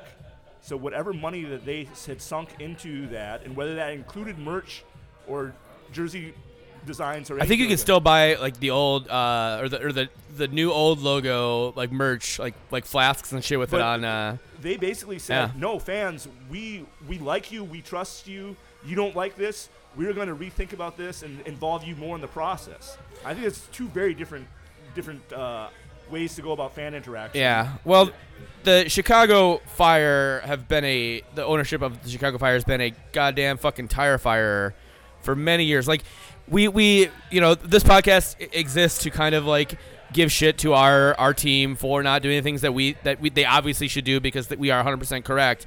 However, we're not fucking Chicago, right? Chicago has no DPs. Um, they have like 10 players signed right now. Uh, like they, their, their branding is, is all over the fucking place. Um, they have 6,000 season tickets um, holders right now. Like they have supporter groups support groups that are literally like getting banned by the team for the most ridiculous of reasons. So, as bad as we think we have it here in Minnesota, we're not fucking Chicago, and and we have an ownership group that actually generally will listen to what we have to say. Now, now they're not always right, and they're often they're often wrong, but they at least will like. And you, I have faith that when I talk to somebody in the front office, um, that they will listen to me and they'll, they'll they'll listen to what I have to say, and they will at least um, you know, bring it up to whomever is, is the appropriate person. Now, might not get the outcome that I want, but it, but more often than not, I have. Like, great example was like the, the when they announced with Allianz that you weren't gonna be able to bring uh, uh, baby bags and, and bike helmets, and, and like we raised a, a, a shitstorm about it, and lo and behold, you know, about a month later, before the before the statement even opened, um, someone in the front office like pulled me aside. I was like, "Hey, just so you know, if you want to put it out there, like people can bring in uh, diaper bags and bike helmets. It's not a problem." And and you know the, the team has the team has reacted fairly quickly, um, much a lot more in the Louisville vein than the Chicago vein. So I'll just I will say that about that. Like, you what say we want about our, our team and all that, but like we're not fucking Chicago, and we, agreed and we also don't have Francisco Calvo anymore, and Chicago does. Yeah, Chicago has numerous problems, not the least of which is Francisco Calvo. But one of the things that really gave me pause in the last year with them, and they've made just an unholy gauntlet of terrible choices over the last year, was when Peter Wilt, who was one of the original founders of the team, wrote and co-signed a letter about just how much they were shitting the bed and how badly they were doing. Like if one of your former owners, one of the people who has been through the exact same wars you've been through, one of the people who knows better than anyone else what you're doing, tries tries to pull you aside privately and you don't listen and then goes public and says, "Good god, what are you doing?"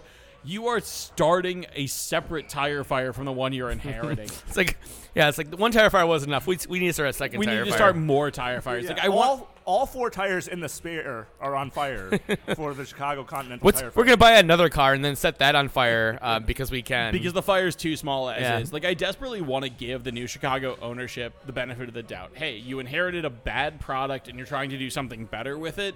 and, and and let's be fair. Like I don't think the move to Soldier Field, if it's if it's temporary, is a bad move. I think they need to be they need to be in downtown Chicago. Like Yes. Bridgeview is is you know in terms of like soccer facility, it's okay, but it's in the middle of fucking nowhere. Um, and it's and it's compared to, you know, I never I never I've never actually watched a match in Soldier Field, so who I mean, who knows, right? But Chicago, that, that team I think needs to be closer to downtown. They don't necessarily be in downtown, but they need to be closer to the downtown area. And I actually would prefer them to be a little further south of downtown. Um, but they need to be Bridgeview. Like you can't you can't you can't get to Bridgeview without a fucking car, and that is a problem. It's a, it's a huge problem. So I spent the better part of eight years in Chicago Okay, yeah, and went to exactly zero Chicago Fire games because you can't get there without a car. Yeah. I mean, you're talking about a town that has University of Chicago, Northwestern, DePaul, Columbia College downtown, numerous other smaller colleges and universities. You have the people there that are intrinsically Chicago sports fans and, and soccer fans.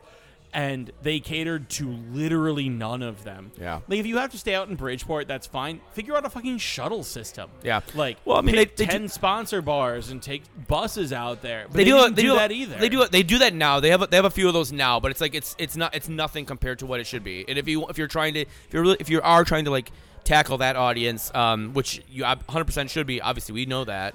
Um, but yeah, so it's it. So the the move to Soldier, it's this isn't necessarily about the move to Soldier Field, but it is about the the whole the the brand re, the rebranding and, and how sort of um, uh, tone deaf it was, right? And this well, is what you're. And it's then one step backwards and one step and uh, sorry, one step forward and two steps back. Right. Yeah. The move to, to Soldier Field is hugely beneficial in terms of getting core Chicago citizens and fans down into the loop where they're used to going, South Loop specifically. Go to the game. That's great. And then all of a sudden they come out with this logo.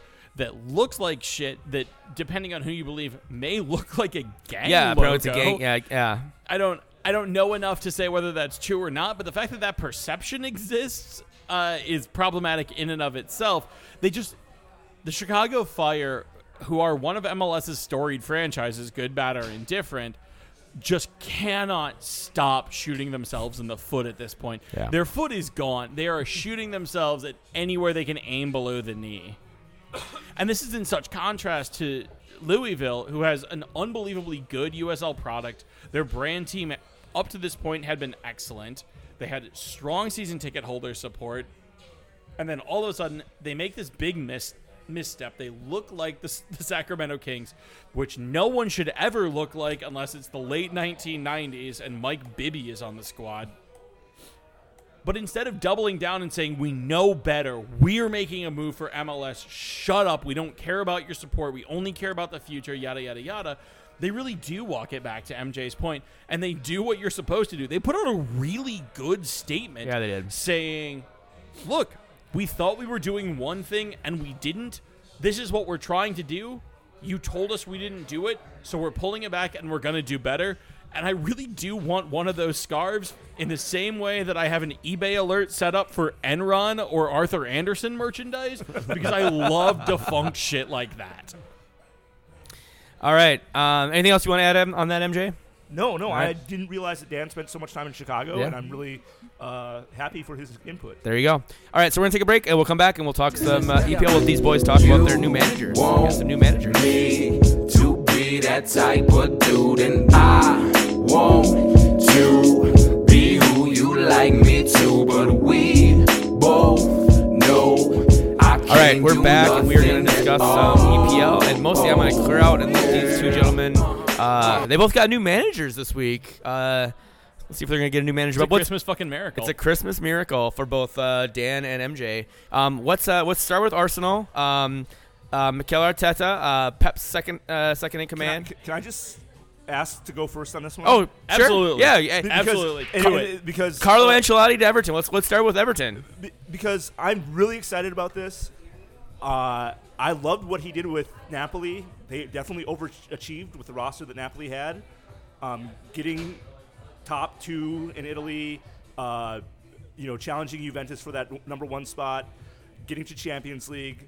Now, I'm not saying Everton's going to make Champions League, but as far as getting a lot out of a not very good roster, like I think Carlo Ancelotti can do it. I was actually when I was just explaining this to somebody, what do you think about Carlo Ancelotti? So when I was young and dumb in the soccer world, I didn't know a lot about it. I, I was not really a big fan of, of him at Chelsea, and then I realized he wasn't the reason why I wasn't a big fan of Chelsea. You know, like, but like I actually really like what he did with Napoli. Uh, I think he has uh, good tactics for those people that say that Everton doesn't need a tactics coach or you know a soccer coach.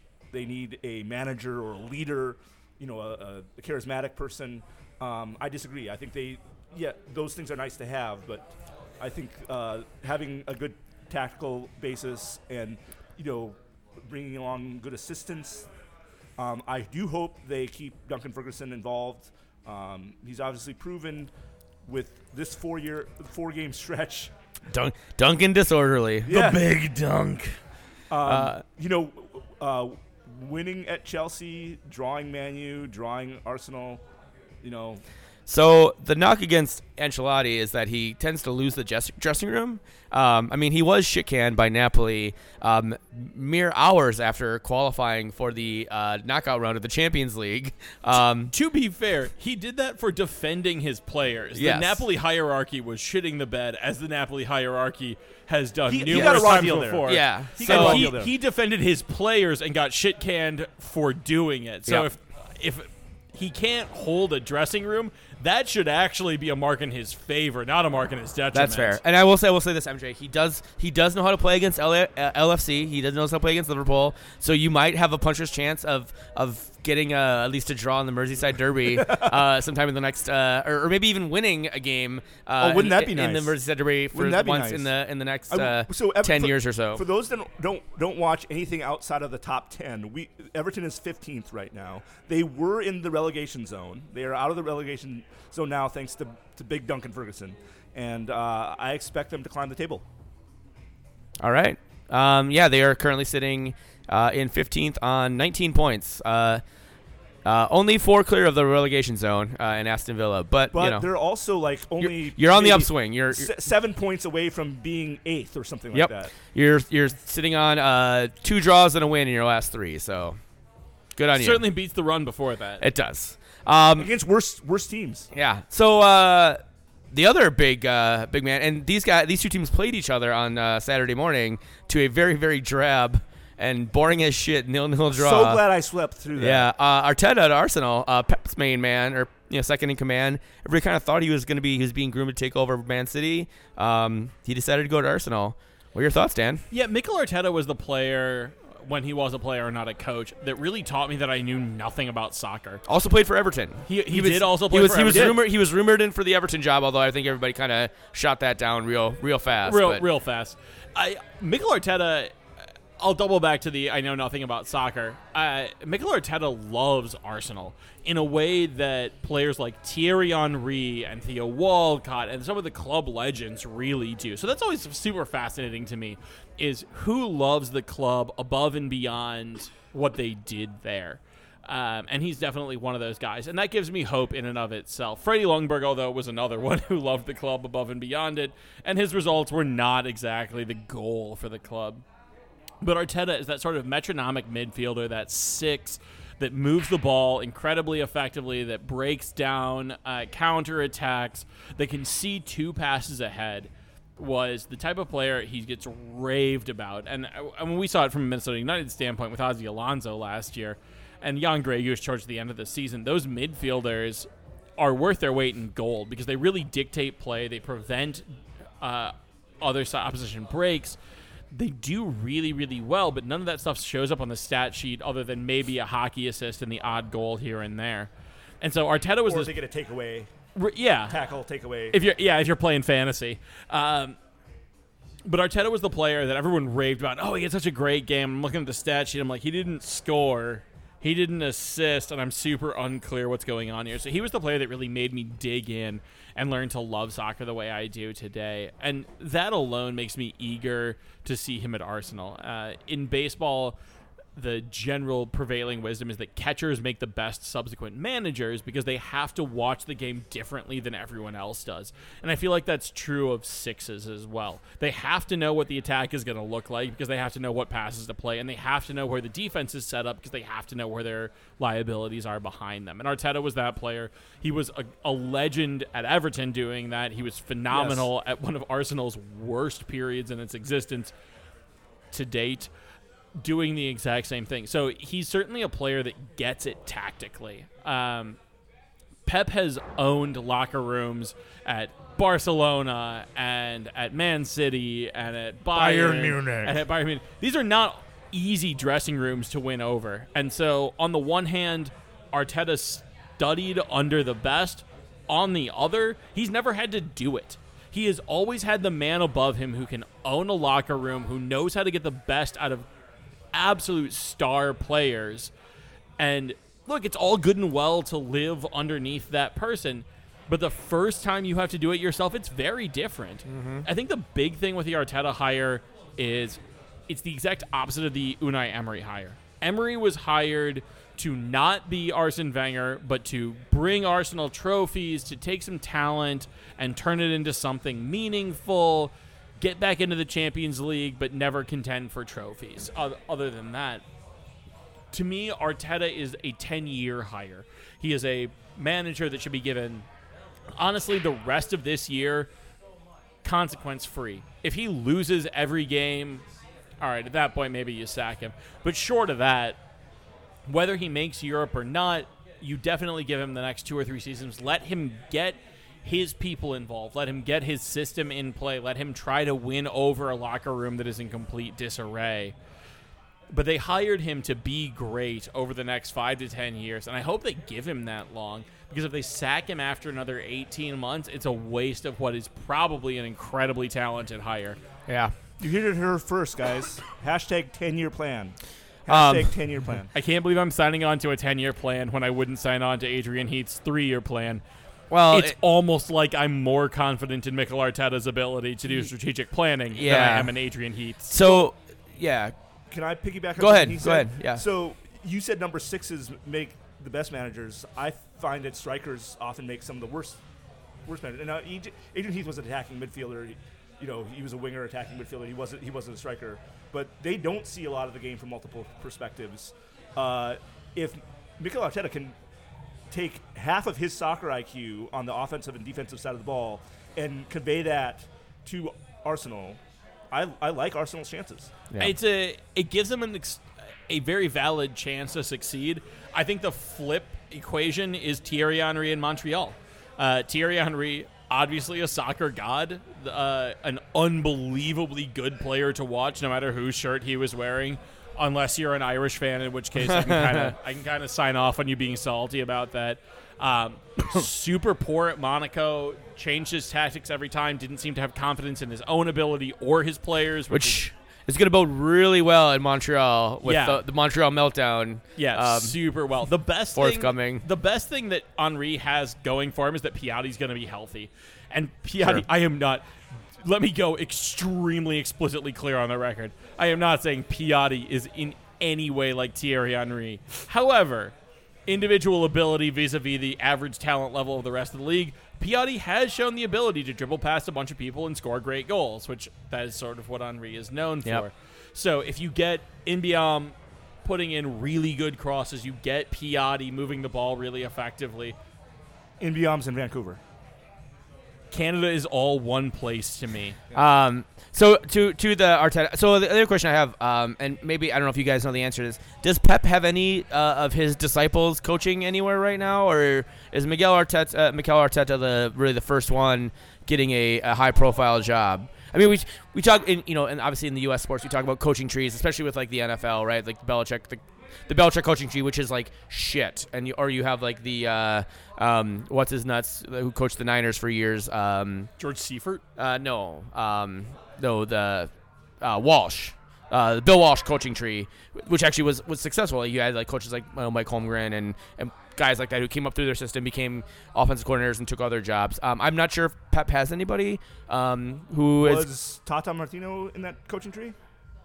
Was Tata. Yeah, that's my question. Okay, I don't know. That's good. I don't know. Uh, Yeah, so that's that's I something. I feel to, like as a uh, fair weather Barcelona fan, I should know this, and I don't. Yeah. I do, I do not know this. So I mean, you know, Pep's been coaching for a while now, but you know, obviously not super long. It's not like he's been coaching for 30 years, so he doesn't have he hasn't have a ton of assistants. And I think a lot of a lot of uh, of soccer coaches, you know, or football coaches take their assistants with them to you know whatever job they go to the next time. So um, you know, maybe he hasn't there hasn't been a lot of opportunities for other, but you'd imagine that uh, other teams be mining Pep and and his coaches for their managers. Um, I will say this: if you go back a couple levels, if you go to the the Johan Cruyff coaching tree, Mm-hmm. which I would put Frank Rijkaard and and Pep Guardiola in. Yep.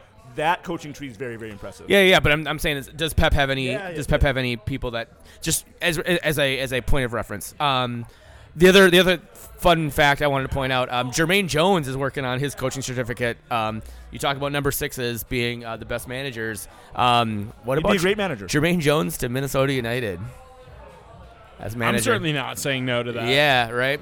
Uh, the other big thing that happened, um, obviously, uh, Leicester um, sitting very comfortably in second place, not so comfortable anymore. They were smoked at the Etihad by Man City. Um, I just put this in here because uh, Leicester uh, now has to travel, or they, they actually host uh, Liverpool um, on Boxing Day, which is in a uh, less than a week. Um, yeah, and MJ, you had you had something in here. I don't want to well, say it. so my question was: normally, you and your wife are kind of at odds in the Premier League. She is a Man City fan. Yep. You, you are a Liverpool fan. Yes. They are butting heads, usually number one and number two these past few years. Yep. This this year, Leicester's kind of in that number two, maybe number three spot. Um, did you enjoy cheering for the same team, perchance?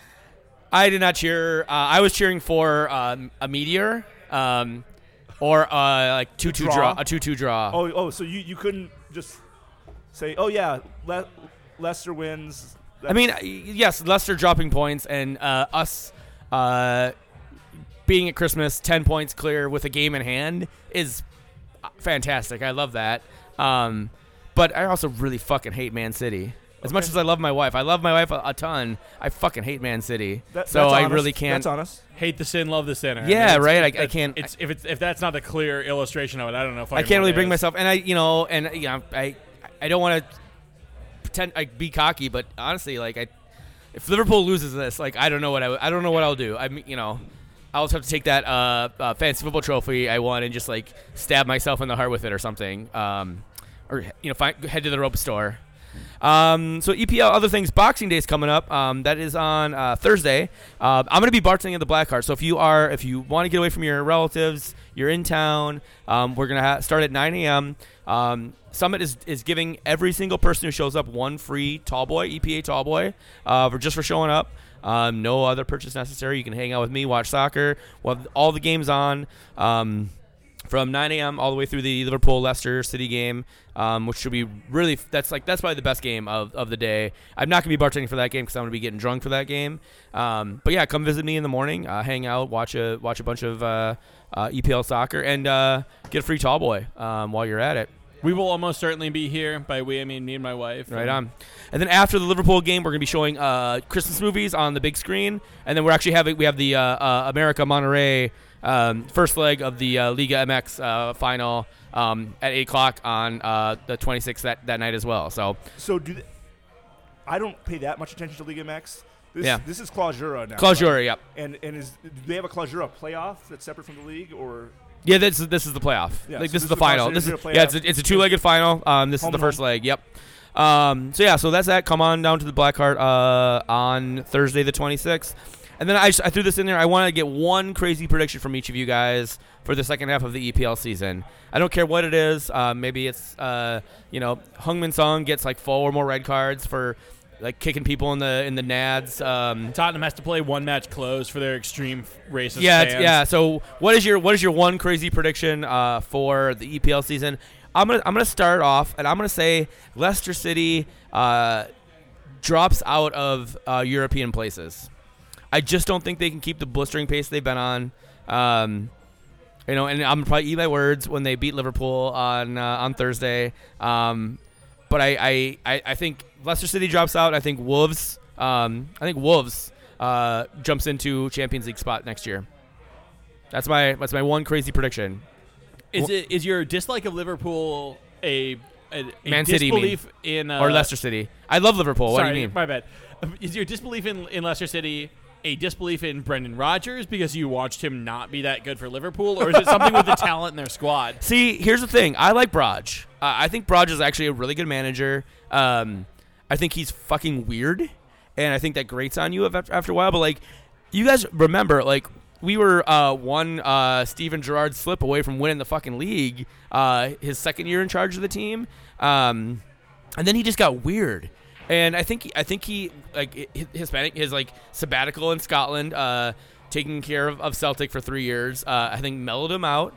Um, Where got- he won three league trophies. Yeah. let's not call it a sabbatical like he like smoked mean, weed on a beach and tried it's- No, to find It's himself. it's, Scot- it's Scottish soccer. Rangers were it's still football. rebuilding. Yeah, He I had a- he- he could listen, coast through. Listen, it's listen, true, listen, but this it- is still a listen, period of his professional career that he will reflect on with joy. Listen, it's FITBA. It's it's not it's not actual soccer, right? It's it's FITBA. Um, so I think he I think he was had some time to reflect. Uh, you know, I think really he like there's been stories about him like that he like when he was even coaching um, before he was even coaching uh, uh, wherever the fuck he was before um, he went to Liverpool. He has like he had aspirations of fucking Barcelona, like managing Barcelona. I think he got to Liverpool. I thought that would be the, the, the jumping off point. Um, he got a big fucking head and, and just and made some really crazy weird decisions.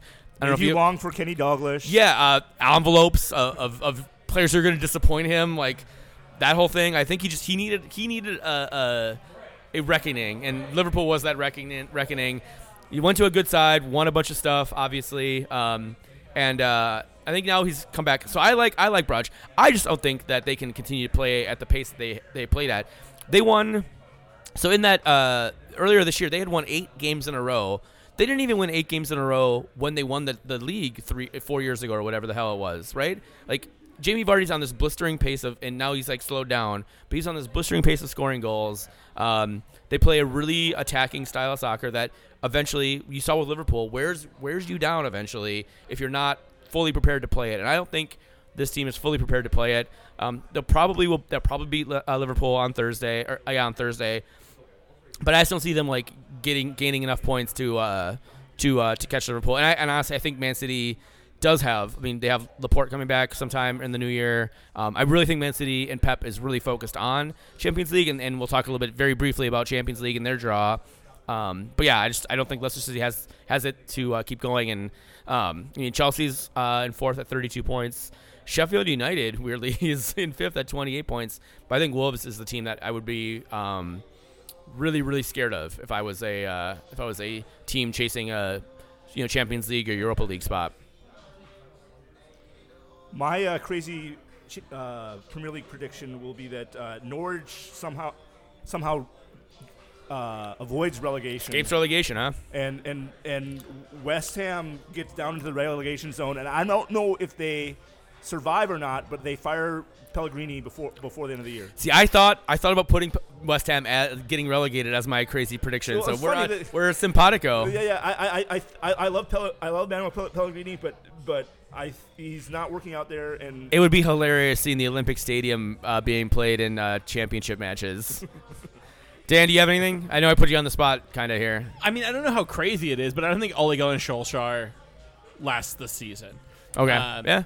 You know, today's result against Wolves, and, and I agree with you. I think Wolves is a great team right now. I think there is. I think they're being underrated in the way that teams that have historically underperformed get underrated until the moment they start overperforming, and then all of a sudden the sort of uh, expectation levels readjust.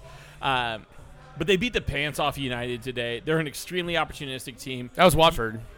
That wasn't even Wolves. That was Watford. To beat That was the pants off. Yeah. That was I that was the worst team in the league. For the life of me, I cannot keep Wolves and Watford straight, and I would deeply like one of them to change their name. Yeah.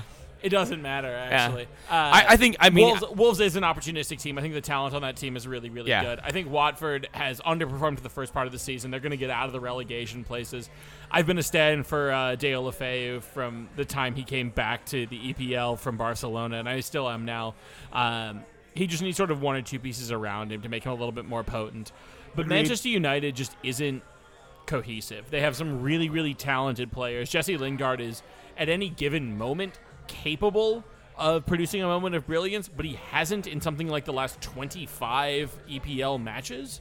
Uh, not great. Um, I've certainly, uh, as an Arsenal fan, been well familiar with the players who do super well in Champions League matches and Europa League matches, and then all of a sudden can't play in the Champions League quarterfinals or the EPL. So it feels like they're they're in position to consistently underperform. And look, this is a club that's used to success. Uh, Ole Gunnar Solskjaer took over for Jose, killed it, and then once the sheen wore off, couldn't consistently put together results. I think that continues to be a problem, and I think before the end of the season, he loses his position. I don't know who they bring in, but I think they whoever they choose to bring in, they're going to give the full summer window to make their, their personnel moves. Honestly, wouldn't surprise me that much. Would it surprise you? No, I think I think I don't think uh, OGS last January. Honestly, with the result. I mean, they're losing to they're losing to the, the worst team in the league. Literally, Watford. Fun fact: Watford um, has uh, when this game kicked off, they had as many points as they had goals scored. They now have one more point than they have goals scored this year. They have 12 points. They've scored 11 goals. And look, I mean, they have not played super well. No. uh, they drew Arsenal Yeah. from two 0 down I- I- because Arsenal. yeah, sucks. and I disagree with But you. There's, Like, there's there- a lot of talent on this team. I Yeah. think I, I am. Oh yeah, I agree with you. I mean, call this a bold prediction. I don't know which of these is bolder, but Watford's not going to get relegated this year, and Ole Gunnar Solskjaer isn't going to finish the year with Manchester You, United. you, you both said that the teams, the, t- the two teams on 12 points right now, um, three points, cl- like three points below the third relegation spot are gonna, um, and six points below the non-relegation spot are gonna clear and, and not be relegated. So. I think one of you is going to be right and one of you is going to be wrong. So I it's, agree with we, that. we'll be, Stay tuned, tuned. Um, listeners. all right.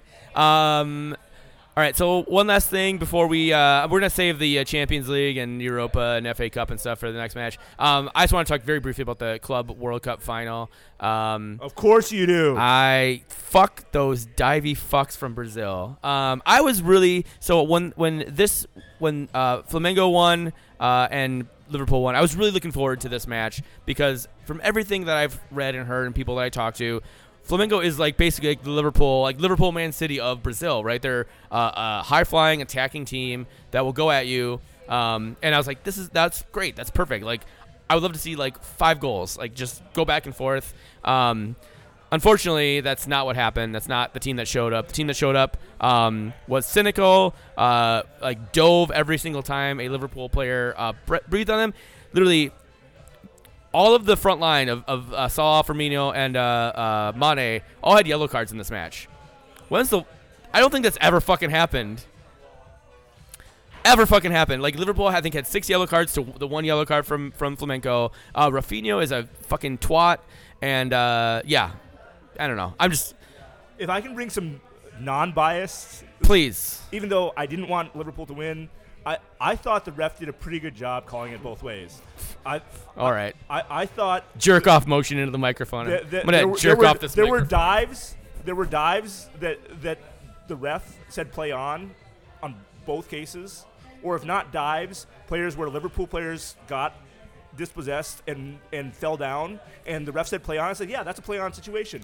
And but uh, that uh, Gabriel Barbosa, their their their striker, yeah, their number nine, who's really good. Who I he, he he is very good. Yeah. but man, is he a fucking diver. yeah, yes he is. So like Um, he, he was one of those guys you breathe on him and he falls down. Yeah. type, of guys. The uh, there was a penalty uh, that was overturned via VAR, uh, penalty and a yellow card overturned via VAR, um, which was absolutely bonkers. And I don't. We unfortunately um, the uh, we were watching in uh, on Fox Deportes. So we like we were watching, we were listening with the Spanish announcers. Like we're here at the bar. It's supposed to be on Fox, but they're, they're showing a fucking uh, college basketball game. In, in Espanol. It was in Señor Espanol. David. So I and I'm not I'm yes I speak it but I don't speak it well enough so I can't I can't figure out what the fuck they like why the fuck they uh, overturned was a penalty and then like okay well it clearly looked like maybe Mane wasn't in the box like he was very close to being in the box Yeah. um but if it wasn't in the box it should have been a fucking red card and a free kick and they he the the referee overturned both the penalty and the yellow card and gave a free kick to uh, Flamengo it was bonkers um, anyways, long story short, Bobby fucking Firmino scores in extra time. I mean, and after after that sitter that he was both offside for and completely missed the net Yeah. in the first half, that I forget who the other two Liverpool worked so hard in passing and give goes to get him the ball on that weak side, and he's offside. And even if he were on, it was he went wide Yeah. of the net. So He's he ends up being the hero. yeah, fun fact: this is the uh, this the, Liverpool is the only English team ever to had, had hold at the same time the Champions League, the Super Cup, and the uh, World uh, um, World Cup Club Championship Club trophy. World Cup. Yeah, Club World Cup. So yeah, so um, interesting facts. So that's uh, that's cool. Anyways, um, yeah, we got one fucking question. Uh, it's actually two parts. I'm gonna ask each of you guys. So Hop Clouds asks us if each of you were magically transformed into a beer, which one would you be and why? And second question is, what is your favorite holiday tradition? So if you were magically transformed into a beer, and I, you think you could pick a type of beer, or I'll you, go- or I'll you could be a very I- a very specific beer if you want. Um, I I would be a, a black IPA because I feel like I have enough annoying things about me that are kind of like the hops in, in an IPA, but then I'd balance it out with some maltiness, Okay. smooth, smooth it out a little bit. So that's my beer. Uh, does, you guys want to talk about your beer, or do you want me? Now to let's do let's do holiday tradition for you first. Okay, and, and, and so my favorite, for those that don't know me very well, like what Dave really liked about Col- Colorado away games was the weed. I really liked that I could pay the like soccer. Le- less Mostly less, the than, though. less than ten dollars and get all you can eat at their at their tailgate. Oh, Um, I really, really love food. My family has a fairly unique tradition that we started when I was, I want to say, in elementary school, of doing a uh, a clam Alfredo linguine for our Christmas Eve dinner. Okay. Um, I usually get to make the salad for this, so I make the dressing from from scratch, slice the vegetables, etc. Um, sometimes I get to make an additional side dish, um, depending on how much time and liberty my parents are willing to give me. Uh, sometimes I make things a little too hipster, flavorful for them. Uh, but yeah, I really look forward to that that Christmas Eve uh, dinner. Uh, it's unique. It's delicious. Um, we usually, I usually bring a bottle of wine. So yeah, all right. Very solid. Very solid. I approve of all of these choices. Uh, beer wise, I'm probably an English barley wine, uh, which is to say obscure, uh, not a well liked style by most people, uh, but super high ABV and and generally liked by people who have done a little bit digging and uh, have found have found great iterations of this style. Uh, basically, I'm an acquired taste, and I'm, I I remain perpetually gobsmacked that anyone acquires it. uh, tradition wise, um, I'm a big choir dork. Uh, have been since I was knee high to a grasshopper. So choir. Uh, so for Christmas for me is a lot of music. Uh, so whether it's Messiah or we host a caroling party or pub caroling or I spend most of December singing. And I just fucking love it. I love Christmas music. is John love- Rutter your hero? Yeah, yeah, for real though. Okay. Uh, so, um, yeah, just the the ability to to mess around and sing songs that I love and sing it in pretty much every voice part is really special to me, and that's that's a big holiday tradition for me. All right. Um, I would be uh, English bitter. So you guys ever had Old Speckled Hen? Sure. Yeah. I'm like I've been like an old speckled hen, so like an English bitter. Um, I'm I'm very aggressive. Uh, but if you uh, get to know and appreciate me, You'll have a hangover. you'll have a hangover, and you'll but you'll really enjoy it. Right? You're gonna have a good time. Um, so yeah, that was that would be that'd be me. Uh, and favorite holiday tradition. Um, you know, we're my family has for for the longest time actually when my grandmother was still alive, we would go um, we would go to Red Lobster for Christmas Eve dinner. We had to go to church first, which I always like. I would go and like live tweet from church about baby Jesus and all that fun stuff. Um, but I really enjoyed that with like just the family. We go out so no one has to cook, no one has to like make anything, which is fantastic. Um, but you know we're you know as a new family with my wife and my and my now almost one year old. Um, uh, we're starting our own tradition. So like one of the traditions that we're actually going to start is uh, we're gonna for uh, a Christmas Eve present. Everybody's gonna get a book, and then we're just gonna like turn off all of our devices. Maybe like let, leave Spotify on so we have music, but like sit down and like read at Uh-huh. like Christmas Eve night after after we get back from uh, the family dinner and stuff. I think that is it's like something like they do, and I think they do in Iceland and, and Wait, other Scandinavian allowed countries. or just silently? No, silently. Yeah. Oh, okay. Yeah. We, my- we'll, probably have to, we'll probably have to read to our uh, not uh, not quite one year old son, but you know, uh, yeah. Because if I can piggyback on that, my my family recently started a tradition. Uh, my mother came up with this idea of like either checking out from the library or finding online like Christian poem, Chris, uh, Christmas poems, or a holiday uh, hi- history behind holiday carols. Oh, okay. things. And so we each kind of go around and read something, and it's kind of like an educational experience about the holidays as well. Yeah, it sounds like a Passover Seder. Yeah. If you'd like the most depressing possible contribution to that, look up the history behind the hymn "It Is Well with My Soul." Oh yes, yes. Um, I know that history. yeah. For those of you who don't Uh, know, it Philip, in- Bli- Philip Bliss was it sounds about right. Uh, it involves multiple deaths of his family? of his family at the same point in the Atlantic Ocean. Go look it up; it'll be Yeah. edifying. It's for you. uh, wait, Not a really, Christmas tune, but yes. really fun uh, end to this holiday podcast. Um, uh, you, okay, you guys always If you find us. want an equally depressing uh, holiday experience, listen to the Kenny G Christmas album. Okay, all right. don't don't disparage Kenny G on this podcast, my friend. Um, Uh, you, heard can always here. I will. You can always find Kenny us. G. You can always find us at davesiknow.com, at tdikmn on Twitter. You can find Dan at d wade, MJ's at mj matsui. It's uh, m a t t s u i. Uh, me at Texas Zeller. Um, gentlemen, it's a pleasure. Happy holidays. Enjoy. holidays. See Happy you in the holidays, Gatsby everyone. years. Enjoy to you and yours. Um, yeah. Uh, we are Ben the Daves. You know this. to is try Daves and I work Know. It out, cause we both nothing at all. Oh, oh, yeah. Uh, We, yeah. we, we, we do our thing, son. Long as you do yours, land here become fecund. Yeah. Uh, We, we do yeah. our thing, son. Through the act, we attract two, hope to reach one. Uh, We, we, we do our thing. do it, do it. We do our thing, son. Someone paint a piece, someone spray with a machine gun. It's mad work to be we, done. We, we do our thing, son. son, son, son, son. Can't nothing at all. Y'all know we can't do nothing at all.